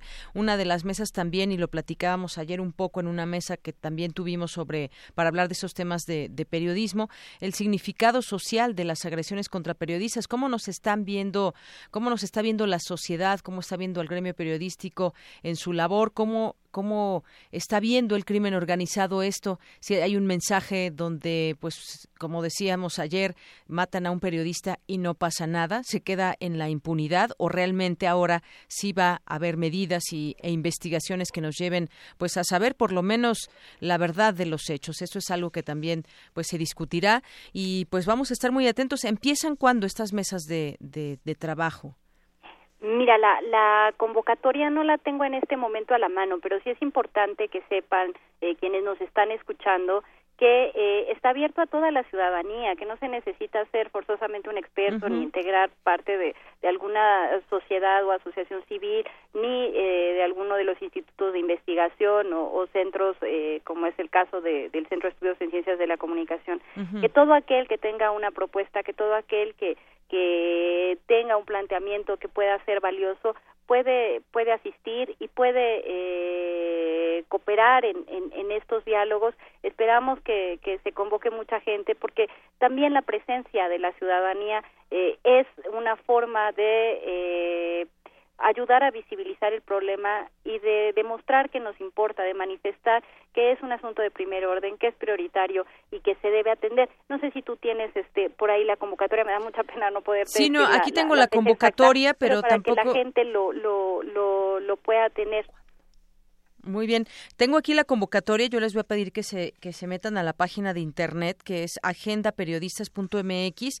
Aquí la tengo yo impresa y en ese momento no viene aquí la, la fecha. De hecho, no no estaba hasta el día de ayer cuando comenzarían estos estos foros. Es en junio, pero no no hay una fecha exacta todavía. Pero por lo pronto ya se pueden registrar. Sí, hasta exactamente. Donde yo recuerdo está ya el formulario activo. Sí. Pues para que podamos saber quiénes están interesados y podamos ir teniendo eh, noción de, de los participantes. Entonces sí, que, que se metan a la página, uh-huh. que estén muy al pendiente, de veras esperamos que, que estas mesas den soporte, ayuda, que, que, que encontremos caminos y que busquemos la manera de, de, de encontrar una luz en medio de, de, de todo este panorama tan, tan oscuro uh-huh. y tan triste en el que se está ejerciendo la, la profesión en este momento.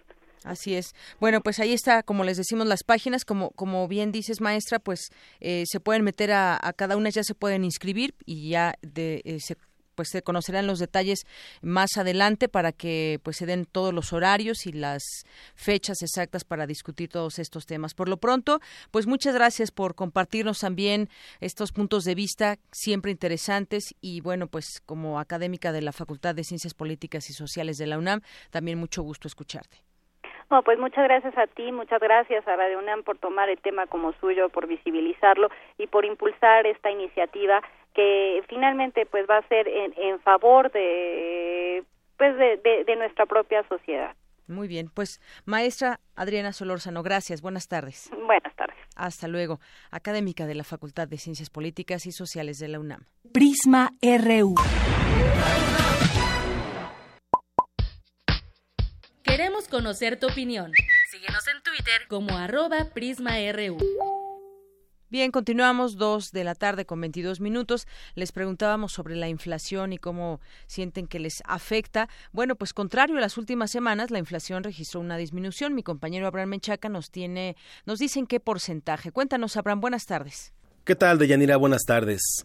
En la primera quincena de mayo, los precios al consumidor registraron una caída del cero punto treinta y cuatro por ciento, con lo cual la inflación a tasa anual se ubicó en seis punto diecisiete por ciento, su nivel más alto desde dos mil nueve. El INEGI explicó que la disminución quincenal de la inflación obedece principalmente al bajo consumo de la electricidad por la entrada en vigor de la reducción de tarifas ante la temporada de calor en diez ciudades del país, así como la disminución de algunos productos agrícolas y la gasolina. Para el maestro Román Moreno Soto, académico de la Facultad de Estudios Superiores Aragón, el incremento en la inflación repercute en el poder adquisitivo de las familias. Es decir, hace poco más de ocho años y supera el seis punto diez por ciento. Previsto por el consenso de los analistas. En principio se anticipa cierta desaceleración ante las pérdidas en el poder adquisitivo de las familias como consecuencia del incremento de la inflación, pese a los discursos eh, eh, dados por el secretario de Hacienda. Algunos indicadores como el ingreso real laboral y las ventas reportadas por la ANTAD ya señalan cambios en esta dirección. Sin embargo, las cifras duras que pudieran colaborar cambios en el consumo están rezagadas, por lo que todavía no podemos confirmar o rechazar esta hipótesis. Una alternativa es examinar la encuesta que recopila la empresa Kantar World Panel sobre el consumo de bienes masivos. Cada semana Kantar visita ocho mil quinientos hogares para registrar sus compras y hábitos de consumo. Consideran setenta y cinco categorías de consumo masivo y los datos representan los hábitos de diecinueve punto dos millones de hogares urbanos en todo México. Lo que Kantar dice es que el dinamismo del consumo se mantiene, aunque muestra una afectación negativa ante el aumento de la inflación. Incluso Kantar dice que los aumentos en precios son mayores a los que reporta el INEGI. De general, la inflación anual ligó nueve quincenas por arriba del cuatro por ciento, que es el límite máximo del objetivo de inflación para este año de tres por ciento. Mientras que el INEGI reporta la inflación en cinco punto ocho por ciento promedio, Kantar dice que se ubica en once punto ocho por ciento, prácticamente el doble. Peor aún, los más afectados son los niveles socioeconómicos más bajos. Los niveles A B, que es una clasificación que ocupa Kantar, que tienen más recursos para sortear la escalada de precios, muestran aumentos en precios de seis punto siete por ciento, lo que se correlaciona con el incremento dado en el último informe por INEGI. Sin embargo, el nivel C sufre una inflación de once punto cuatro por ciento y el nivel D de doce punto siete por ciento. Pero los de menos recursos, clasificados como D, D, E, tienen aumentos de trece punto cinco por ciento de los precios de los bienes que consumen. ¿Cómo afrontan las familias el aumento de la inflación? Aunque sí ha aumentado significativamente la inflación, aún no estamos en tiempos de crisis como en la región del dos mil nueve. Pero aún así, seis de cada diez hogares admiten que han cambiado sus hábitos de compra en este último año. Deyanira, la información que tengo. Buenas tardes. Gracias, Arván. Buenas tardes. Prisma R U. Queremos conocer tu opinión. Síguenos en Twitter como arroba Prisma R U. Queremos escuchar tu voz. Nuestro teléfono en cabina es cincuenta y cinco treinta y seis cuarenta y tres treinta y nueve. Global R U. Dos con veintiséis minutos, vámonos a la información internacional con mi compañero Eric Morales. ¿Qué tal, Eric? Adelante. Gracias, Deyanira. Buenas tardes. Nos vamos con la información internacional porque la Organización Mundial de la Salud nombró al exministro de Salud de Etiopía, Tedros Ghebreyesus, como nuevo director de este organismo, quien sustituirá en el cargo a Margaret Chan y quien además se convertirá en el primer hombre de origen africano que dirigirá a la O M S. A propósito de esto, el subsecretario de Salud mexicano, Pablo Curi, viajó a Ginebra, Suiza, para participar en la setenta Asamblea de la Salud de la O M S. Ahí eh, Gabriela Sotomayor, colaboradora de Radio UNAM en la sede de la ONU en Ginebra, Suiza, lo entrevistó sobre la elección de Tedros al frente del organismo, así como sobre diversas problemáticas de salud pública eh, que enfrenta México, como la obesidad y la contaminación. Escuchemos la entrevista que realizó Gabriela Sotomayor para Radio UNAM.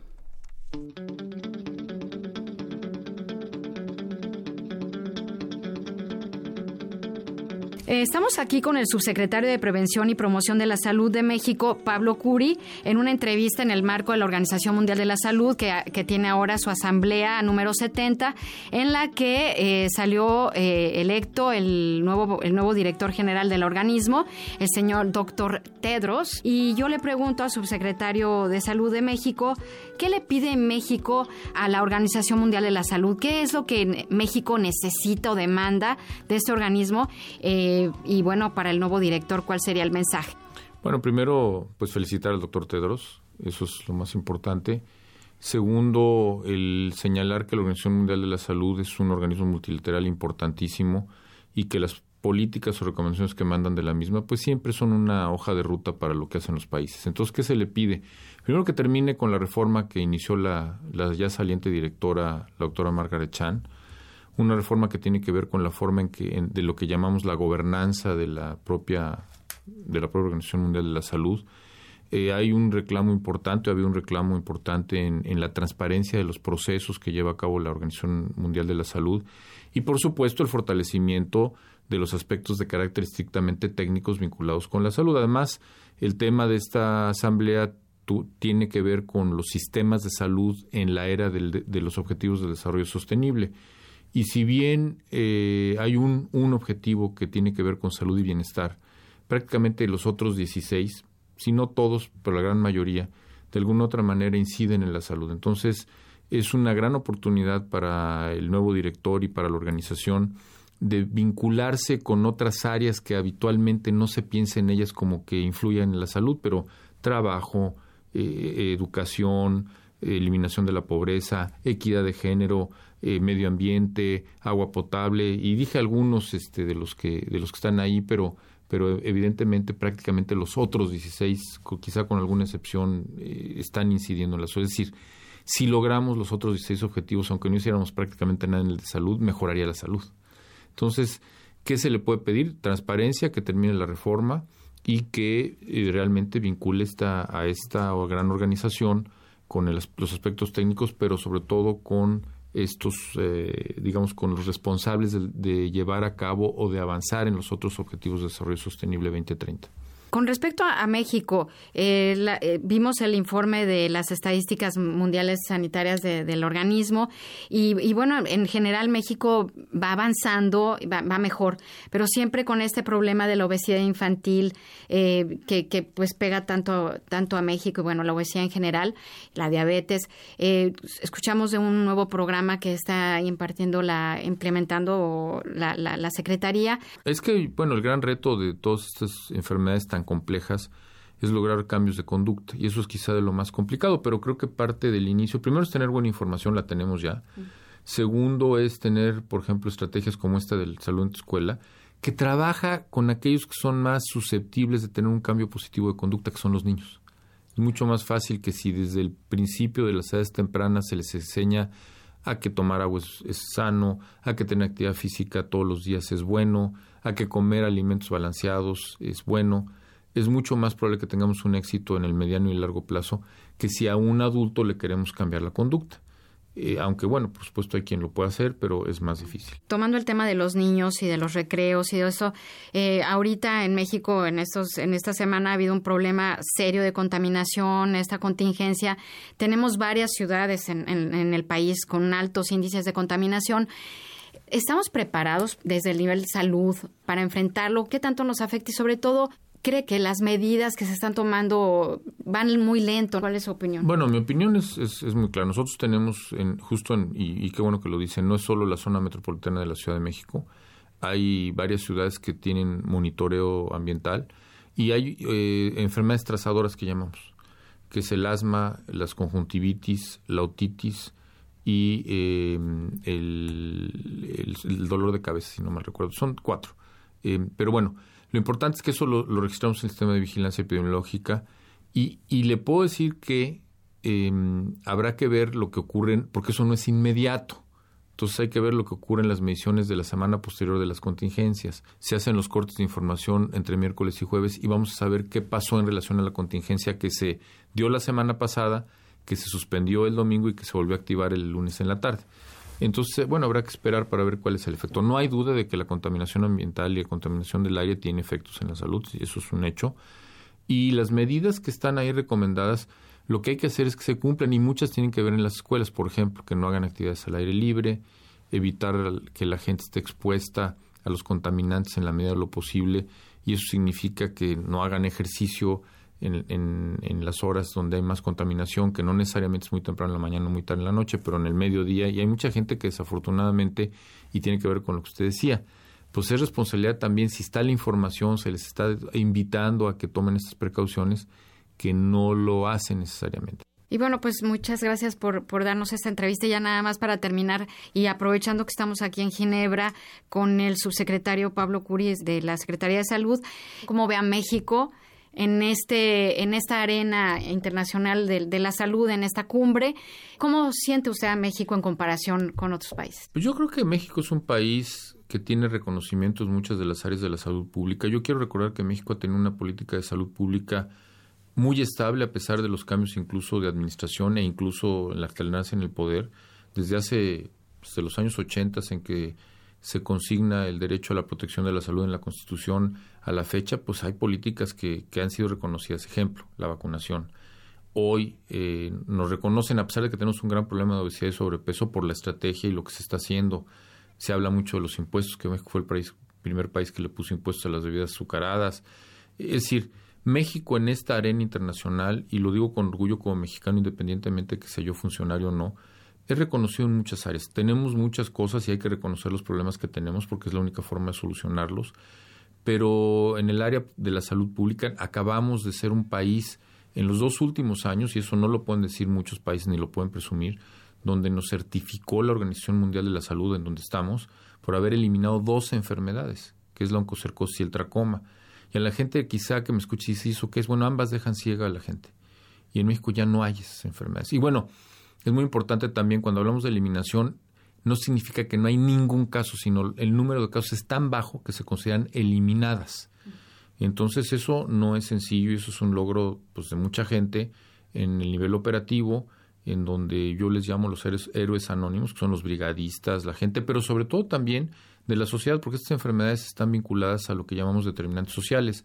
Y lo que sí, indudablemente las intervenciones sanitarias son importantísimas, pero en las localidades afectadas por oncocercosis y tracoma, el desarrollo social es quizá lo que más ha influido en que ya no haya. Muchísimas gracias por su tiempo.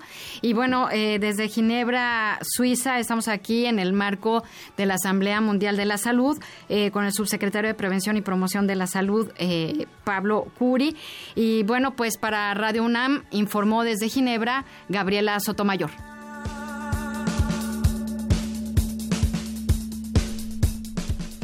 Muchas gracias a Gabriela Sotomayor por esta interesante entrevista que le realizó a Pablo Curi, quien es subsecretario de Salud mexicano y que aborda temas importantes para nuestro país y también para la Organización Mundial de la Salud.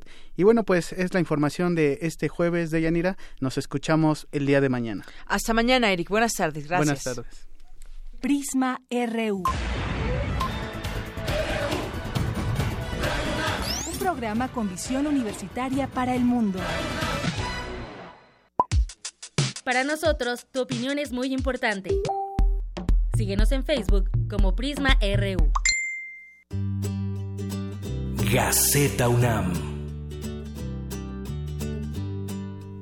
Las dos con treinta y seis minutos, y en ese momento nos enlazamos con Hugo Huitrón, director de Gaceta UNAM. ¿Qué tal, Hugo? Buenas tardes. ¿Qué tal, Deyanira? Buenas tardes.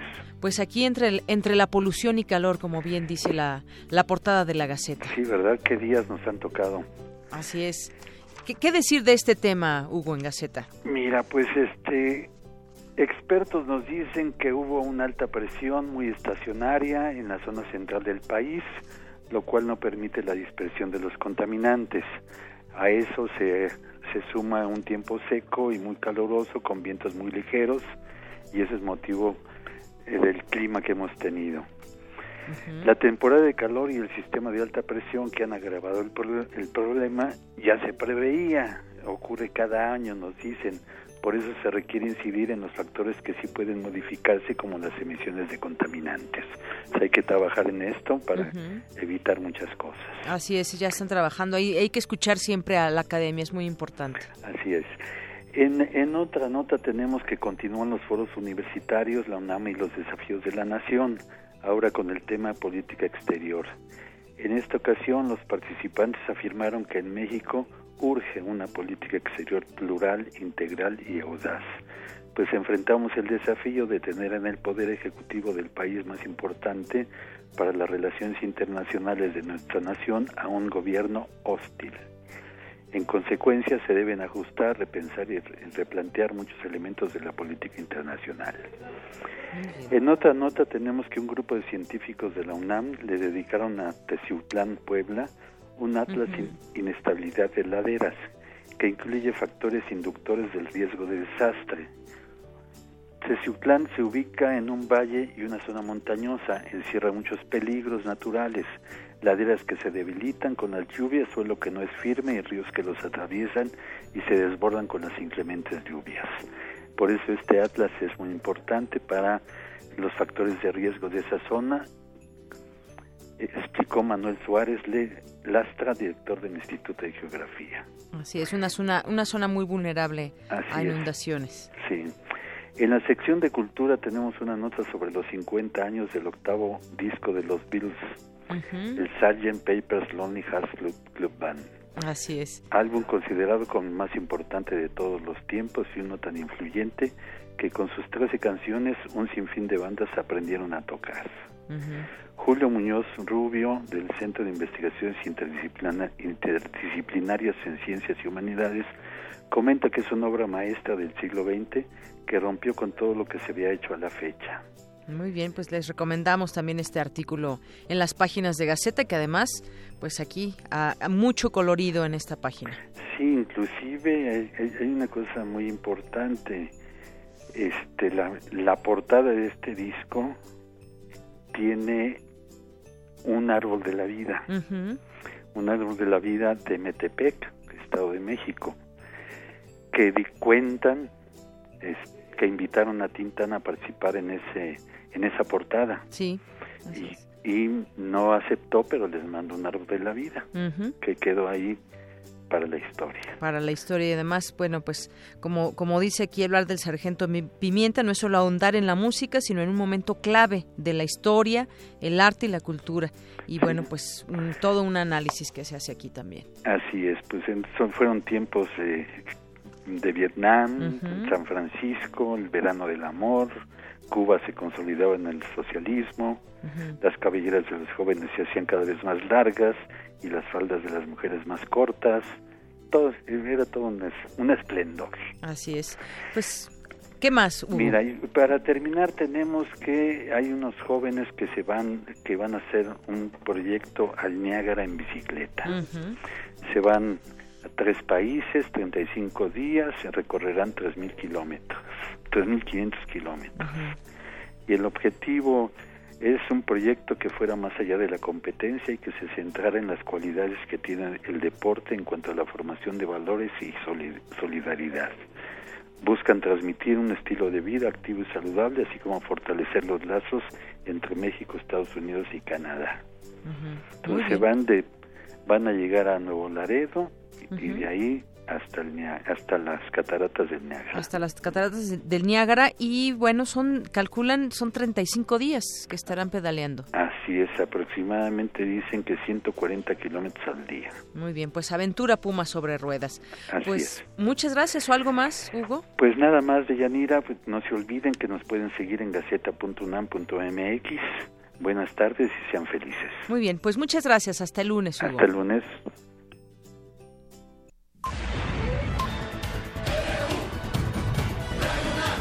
Prisma R U. Con Deyanira Morán.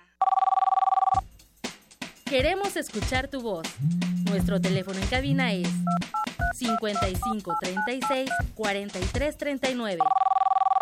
Continuamos dos con cuarenta y un minutos y vamos ahora a la sección de Arriba los de Abajo, que ustedes ya conocen y que todos los jueves transmitimos aquí en Prisma R U, y está a cargo esta sección de mis compañeras Cindy Pérez y Dulce García, que nos acompaña en esta ocasión aquí Dulce y nos va a presentar justamente esta sección porque ellas tocan distintos temas y hoy hoy qué toca qué tema toca Dulce. Buenas tardes. Así es, Deyanira, buenas tardes a ti y al auditorio.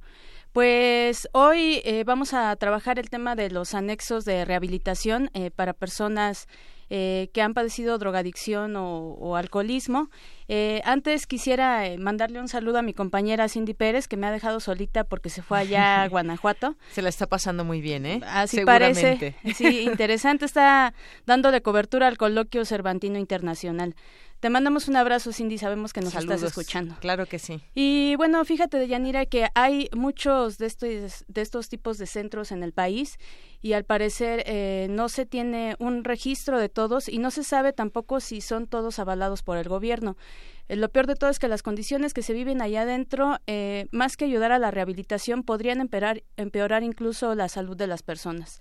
Traemos una entrevista que tuvimos con Guadalupe, eh, es una chica que estuvo en uno de estos, de estos lugares para combatir el alcoholismo, pero al parecer no le fue muy bien. Así es, son historias que pues en algún momento quizás algunos hemos conocido de personas que han estado ahí dentro y todo lo que cuentan pues justamente es lo que dices, ¿realmente se rehabilitan o qué es lo que sucede adentro de estos anexos? ¿Lo saben exactamente lo que sucede en las autoridades? Escuchemos pues Arriba los de Abajo hoy con el tema de los anexos y que tienen esta entrevista que nos platicas. Gracias, Dulce. Pues nada, buenas tardes. Mujer de la calle. En este programa. Difícil es caminar en un extraño lugar en donde el hambre se ve. Arriba los de abajo, abajo. Así pues esta ciudad.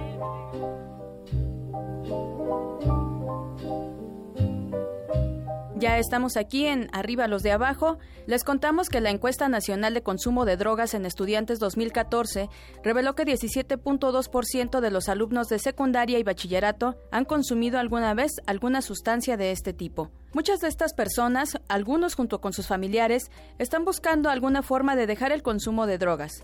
Es ahí donde han tenido lugar los centros privados de rehabilitación de adicciones en México o comúnmente llamados anexos. Y a propósito de este tema, la palabra de la semana es padrino. La Real Academia Española da varias acepciones. Una de ellas refiere a un hombre que presenta y asiste a una persona en el bautizo o un sacramento cristiano. Otra acepción dice que es una persona que ampara y protege a otra y que a veces emplea su poder para facilitarle la consecución de algo. Y bueno, elegimos esta palabra porque en los anexos existe un personaje llamado padrino, que es el que se supone que asiste a los jóvenes que ingresan ahí. De acuerdo con algunas notas periodísticas, los anexados reclaman haber sido internados en contra de su voluntad y estar enfrentando un amplio rango de abusos. Un reporte realizado por la Fundación Sociedad Abierta, publicado en marzo de dos mil dieciséis, detalla las denuncias de abusos físicos, emocionales, sexuales en estos centros de rehabilitación de drogas a lo largo de América Latina, pero hace énfasis en los anexos mexicanos. ¿Por qué? Pues para platicarnos cómo son estos lugares por dentro, los invitamos a escuchar la primera parte de la entrevista que tuvimos con Guadalupe, una chica que cuenta su experiencia con mucho valor. Rap de horror como la escena en la que matan a tus padres. Soy la sombra en un rincón del cuarto, atrévete a mirarme. Asesino y violador asaltan otro kindergarten en este... Tuve algunos problemas emocionales tres años antes de llegar al anexo. Para ese momento pues yo tenía también un problema con el alcohol. Pues me parecía que era la única forma en la que yo me sentía tranquila, alejada de los problemas, hasta que una tía se enteró de que, de que estaba yo en mi casa sola y fue ella por mí y me llevó con una psicóloga. Ella recomendó, no sé eh, ella de quién tendría la referencia, pero recomendó un grupo de rehabilitación y me pareció que si la psicóloga había recomendado un lugar, pues que quizá eso era lo que lo que yo necesitaba. Fue por convicción propia que, que me llevaron a ese grupo. La persona que te recibe es un tipo que se autodenomina padrino. Él, él habló con mi mamá y le dijo pues que la estancia mínima era de tres meses para una persona como yo. Sentía tanta vergüenza después de que mi familia me había visto alcoholizada. Entonces pues decidí quedarme en, en el anexo. Mi mamá preguntó, me acuerdo que si hay camas, no veo camas. Y él le dijo, no se preocupe, ellos duermen, tienen aquí donde dormir. Pues me meten a un cuarto, solamente había una mujer, ella es adicta, o era adicta a la heroína, la habían rapado y me dijo, ¿te van a rapar? Y le dije, no, a mí no me van a rapar porque pues a mí mi familia no va a dejar que me hagan eso. Y me dice, pues sí, pero te van a rapar. La peor época o la peor temporada es cuando acabas de llegar y tú eres el doceavo, te dicen, por lo del doceavo paso. Te sientan en un banco que tiene cuatro clavos salidos, entonces pues no hay forma de ningún modo de que tú te acomodes. Y al nuevo pues se le dice que tiene que mantenerse en posición erguida todo el tiempo. Es cuando yo me comienzo a dar cuenta de que es el peor lugar al que pude haber llegado. Pues no, no son sitios de rehabilitación eh, reconocidos por el gobierno. Las personas que llevan este, eh, al menos este anexo, son exalcohólicos o exdrogadictos que han encontrado en estos lugares pues una, un lugar en donde obtener recursos. Si afuera, desde antes de llegar a, al anexo, yo estaba pensando mucho en el suicidio, estando ahí adentro lo pensé mucho más. Parezco joven y viejo, no sé qué hay bajo el pellejo, quiero hacer lo que Don y Darko y estar muerto hace un tiempo. En dos mil once, una ley prometió que mejorarían las condiciones en los centros de rehabilitación. Sin embargo, según el antropólogo Carlos Zamudio, quien encabezó el reporte que la Fundación Sociedad Abierta hizo sobre este tema, esa ley ha servido muy poco. Lo más preocupante es que para los anexados, luego de haber vivido abusos en alguno de esos lugares, la única opción que ellos siguen viendo es recurrir a otro lugar parecido. Guadalupe nos platica si esto es cierto o no. Estoy llorando, fumando o escribiendo, vengo viendo que la vida se va volando. Todos son eh, chavos, pues quizá de entre...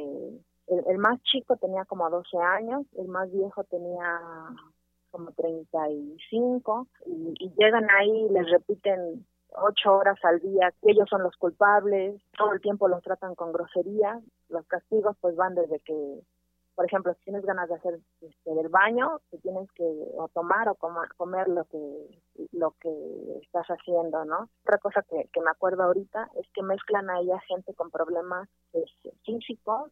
Por ejemplo, una señora con la que estaba yo en el mismo cuarto, Eh, tiene tenía hepatitis C.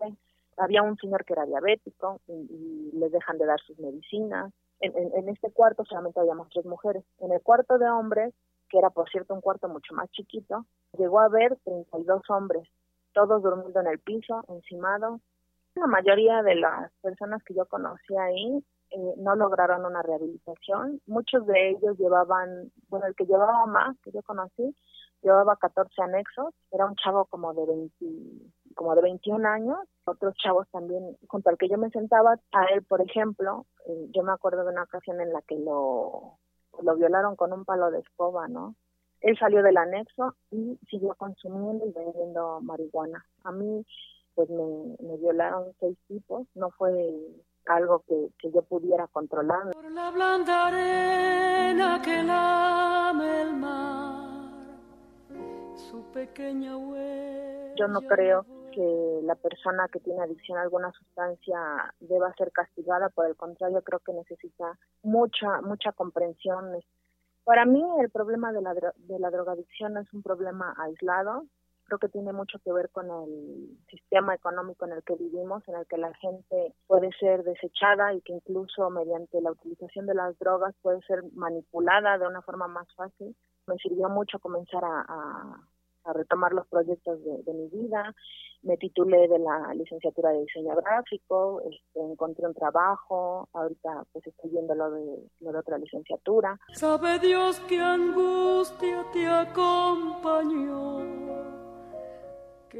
Así termina hoy esta sección. Esperamos que las autoridades atiendan de forma eficaz el tema de las adicciones para que las personas tengan otras opciones de tratamiento. Y recuerde, arriba los de abajo.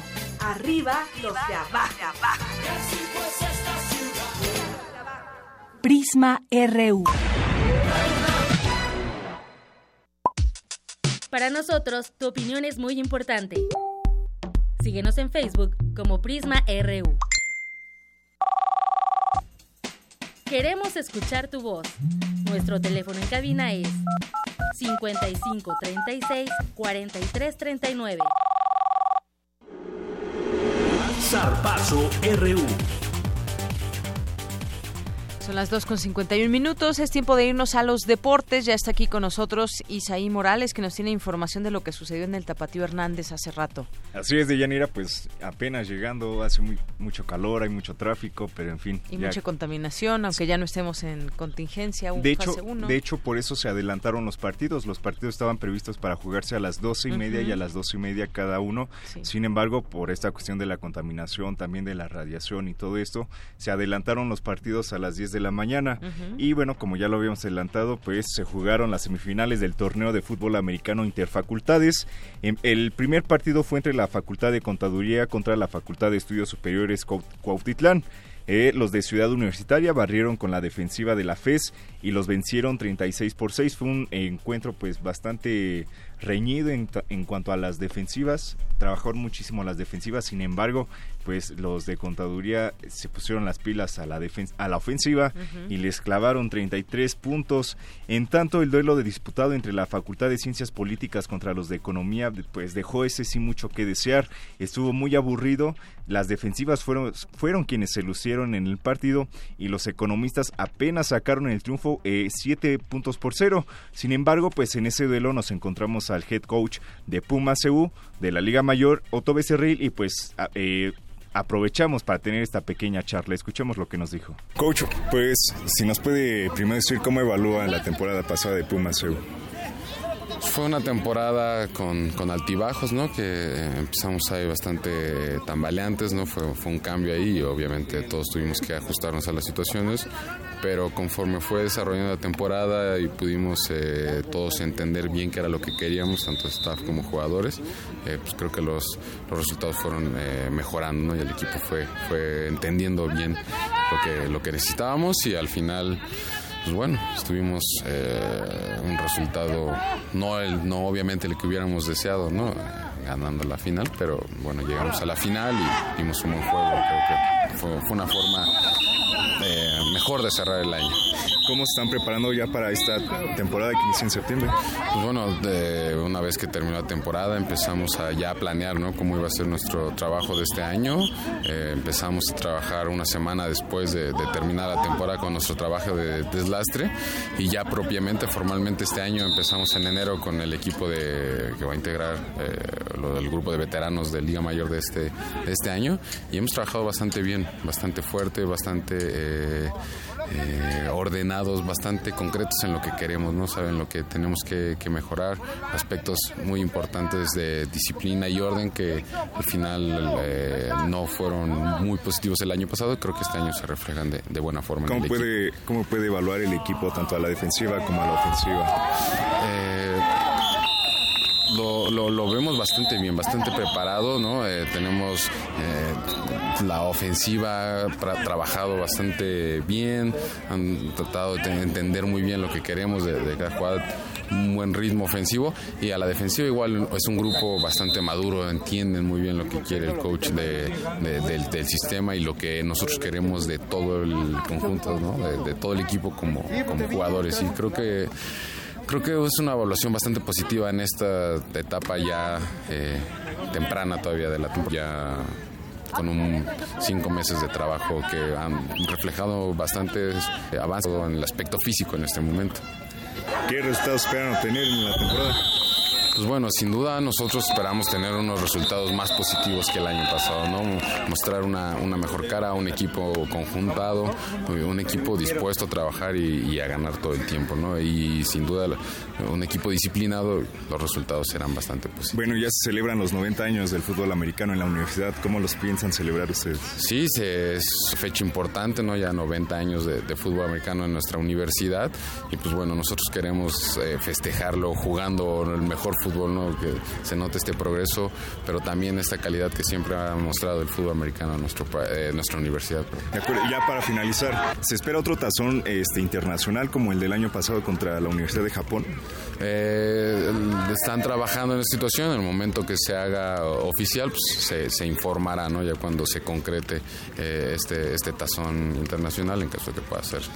Muchísimas gracias, coach. Está muy bien. Gracias, por Bueno, pues hoy escuchamos las palabras del coach Otto Becerril y bueno, pues esperemos que Pumas se pueda hacer un buen papel en la próxima, eh, la próxima liga que inicia en septiembre. Mañana se espera el duelo entre Odontología contra Veterinaria y F E S Zacatlán jugará contra Derecho, quienes conforman el Grupo Azul. Ambos duelos también serán a las diez de la mañana en los estadios de práctica de Ciudad Universitaria. Y nada más ya para recordar, eh, Pumas sub diecisiete avanzó a la final contra Monterrey, perdió en el juego de ida dos goles por uno y este, y este domingo a las diez de la mañana se jugará la final de vuelta en el Estadio Olímpico Universitario. La entrada será gratis para todo el sábado, perdón, a las diez de la mañana. La entrada será gratis para todos los que deseen apoyar a Pumas sub diecisiete. Muy bien, pues muchas gracias, Isaí. A ti, Deyanira, nos escuchamos mañana. Nos escuchamos mañana, muchas gracias. Y bueno, antes de irnos, varios avisos de ocasión que queremos compartir con todos ustedes. Está un curso al que los invitamos, curso de la historia del libro y la edición a la historia literaria, que imparte el doctor Jean-Yves Molière, un profesor es profesor emérito de la Universidad de Saint-Yves en Quentin. Y la historia de la edición del libro y la lectura, un estudio con vocación globalizadora, es una de las sesiones, y esto se llevará a cabo este curso el treinta y el treinta y uno de mayo de doce a dos de la tarde en el Auditorio José María Vigil, en la Biblioteca Nacional de México. Y bueno, pues la entrada es libre, el cupo es limitado, se recomienda el registro previo vía telefónica y se, orto, se otorgará constancia de asistencia. El número al que pueden marcar es cincuenta y seis veintidós sesenta y ocho veintisiete. Y bueno, pues informes también en el Departamento de Difusión Cultural del Centro Cultural Universitario. Y también tenemos otra invitación, Libros bajo la lupa, una exposición fotobibliográfica en el vestíbulo del Fondo Reservado de la Biblioteca Nacional de México, del veintidós de mayo al catorce de septiembre, aquí todavía hay tiempo, en el Centro Cultural Universitario, de eh, ahí en Ciudad Universitaria, y pueden eh, pues admirar también esta exposición. Y de un coloquio también de erudición americana, historia de la lectura en los ámbitos académicos en Nueva España, veinticinco hoy y veintiséis de mayo en el Auditorio José María Vigil, en la Biblioteca Nacional de México, con la participación también del doctor Jean, Jean-Yves Molière. Ya con esto nos despedimos. Muchas gracias por estar con nosotros. Gracias a todos quienes hacen posible que usted nos sintonice. Aquí en la producción a Rodrigo Aguilar, en la eh, coordinación de entrevistas a Néstor Leandro, en los controles técnicos a Arturo González y Agustín Mulia. También a, eh, hoy en esta ocasión estuvo mi compañera Ruth Salazar en las redes sociales, a todos nuestros compañeros de redacción y quienes hacen posible que usted nos sintonice. Gracias a todos. Yo soy Deyanira Morán y nos escuchamos mañana en punto de la una de la tarde.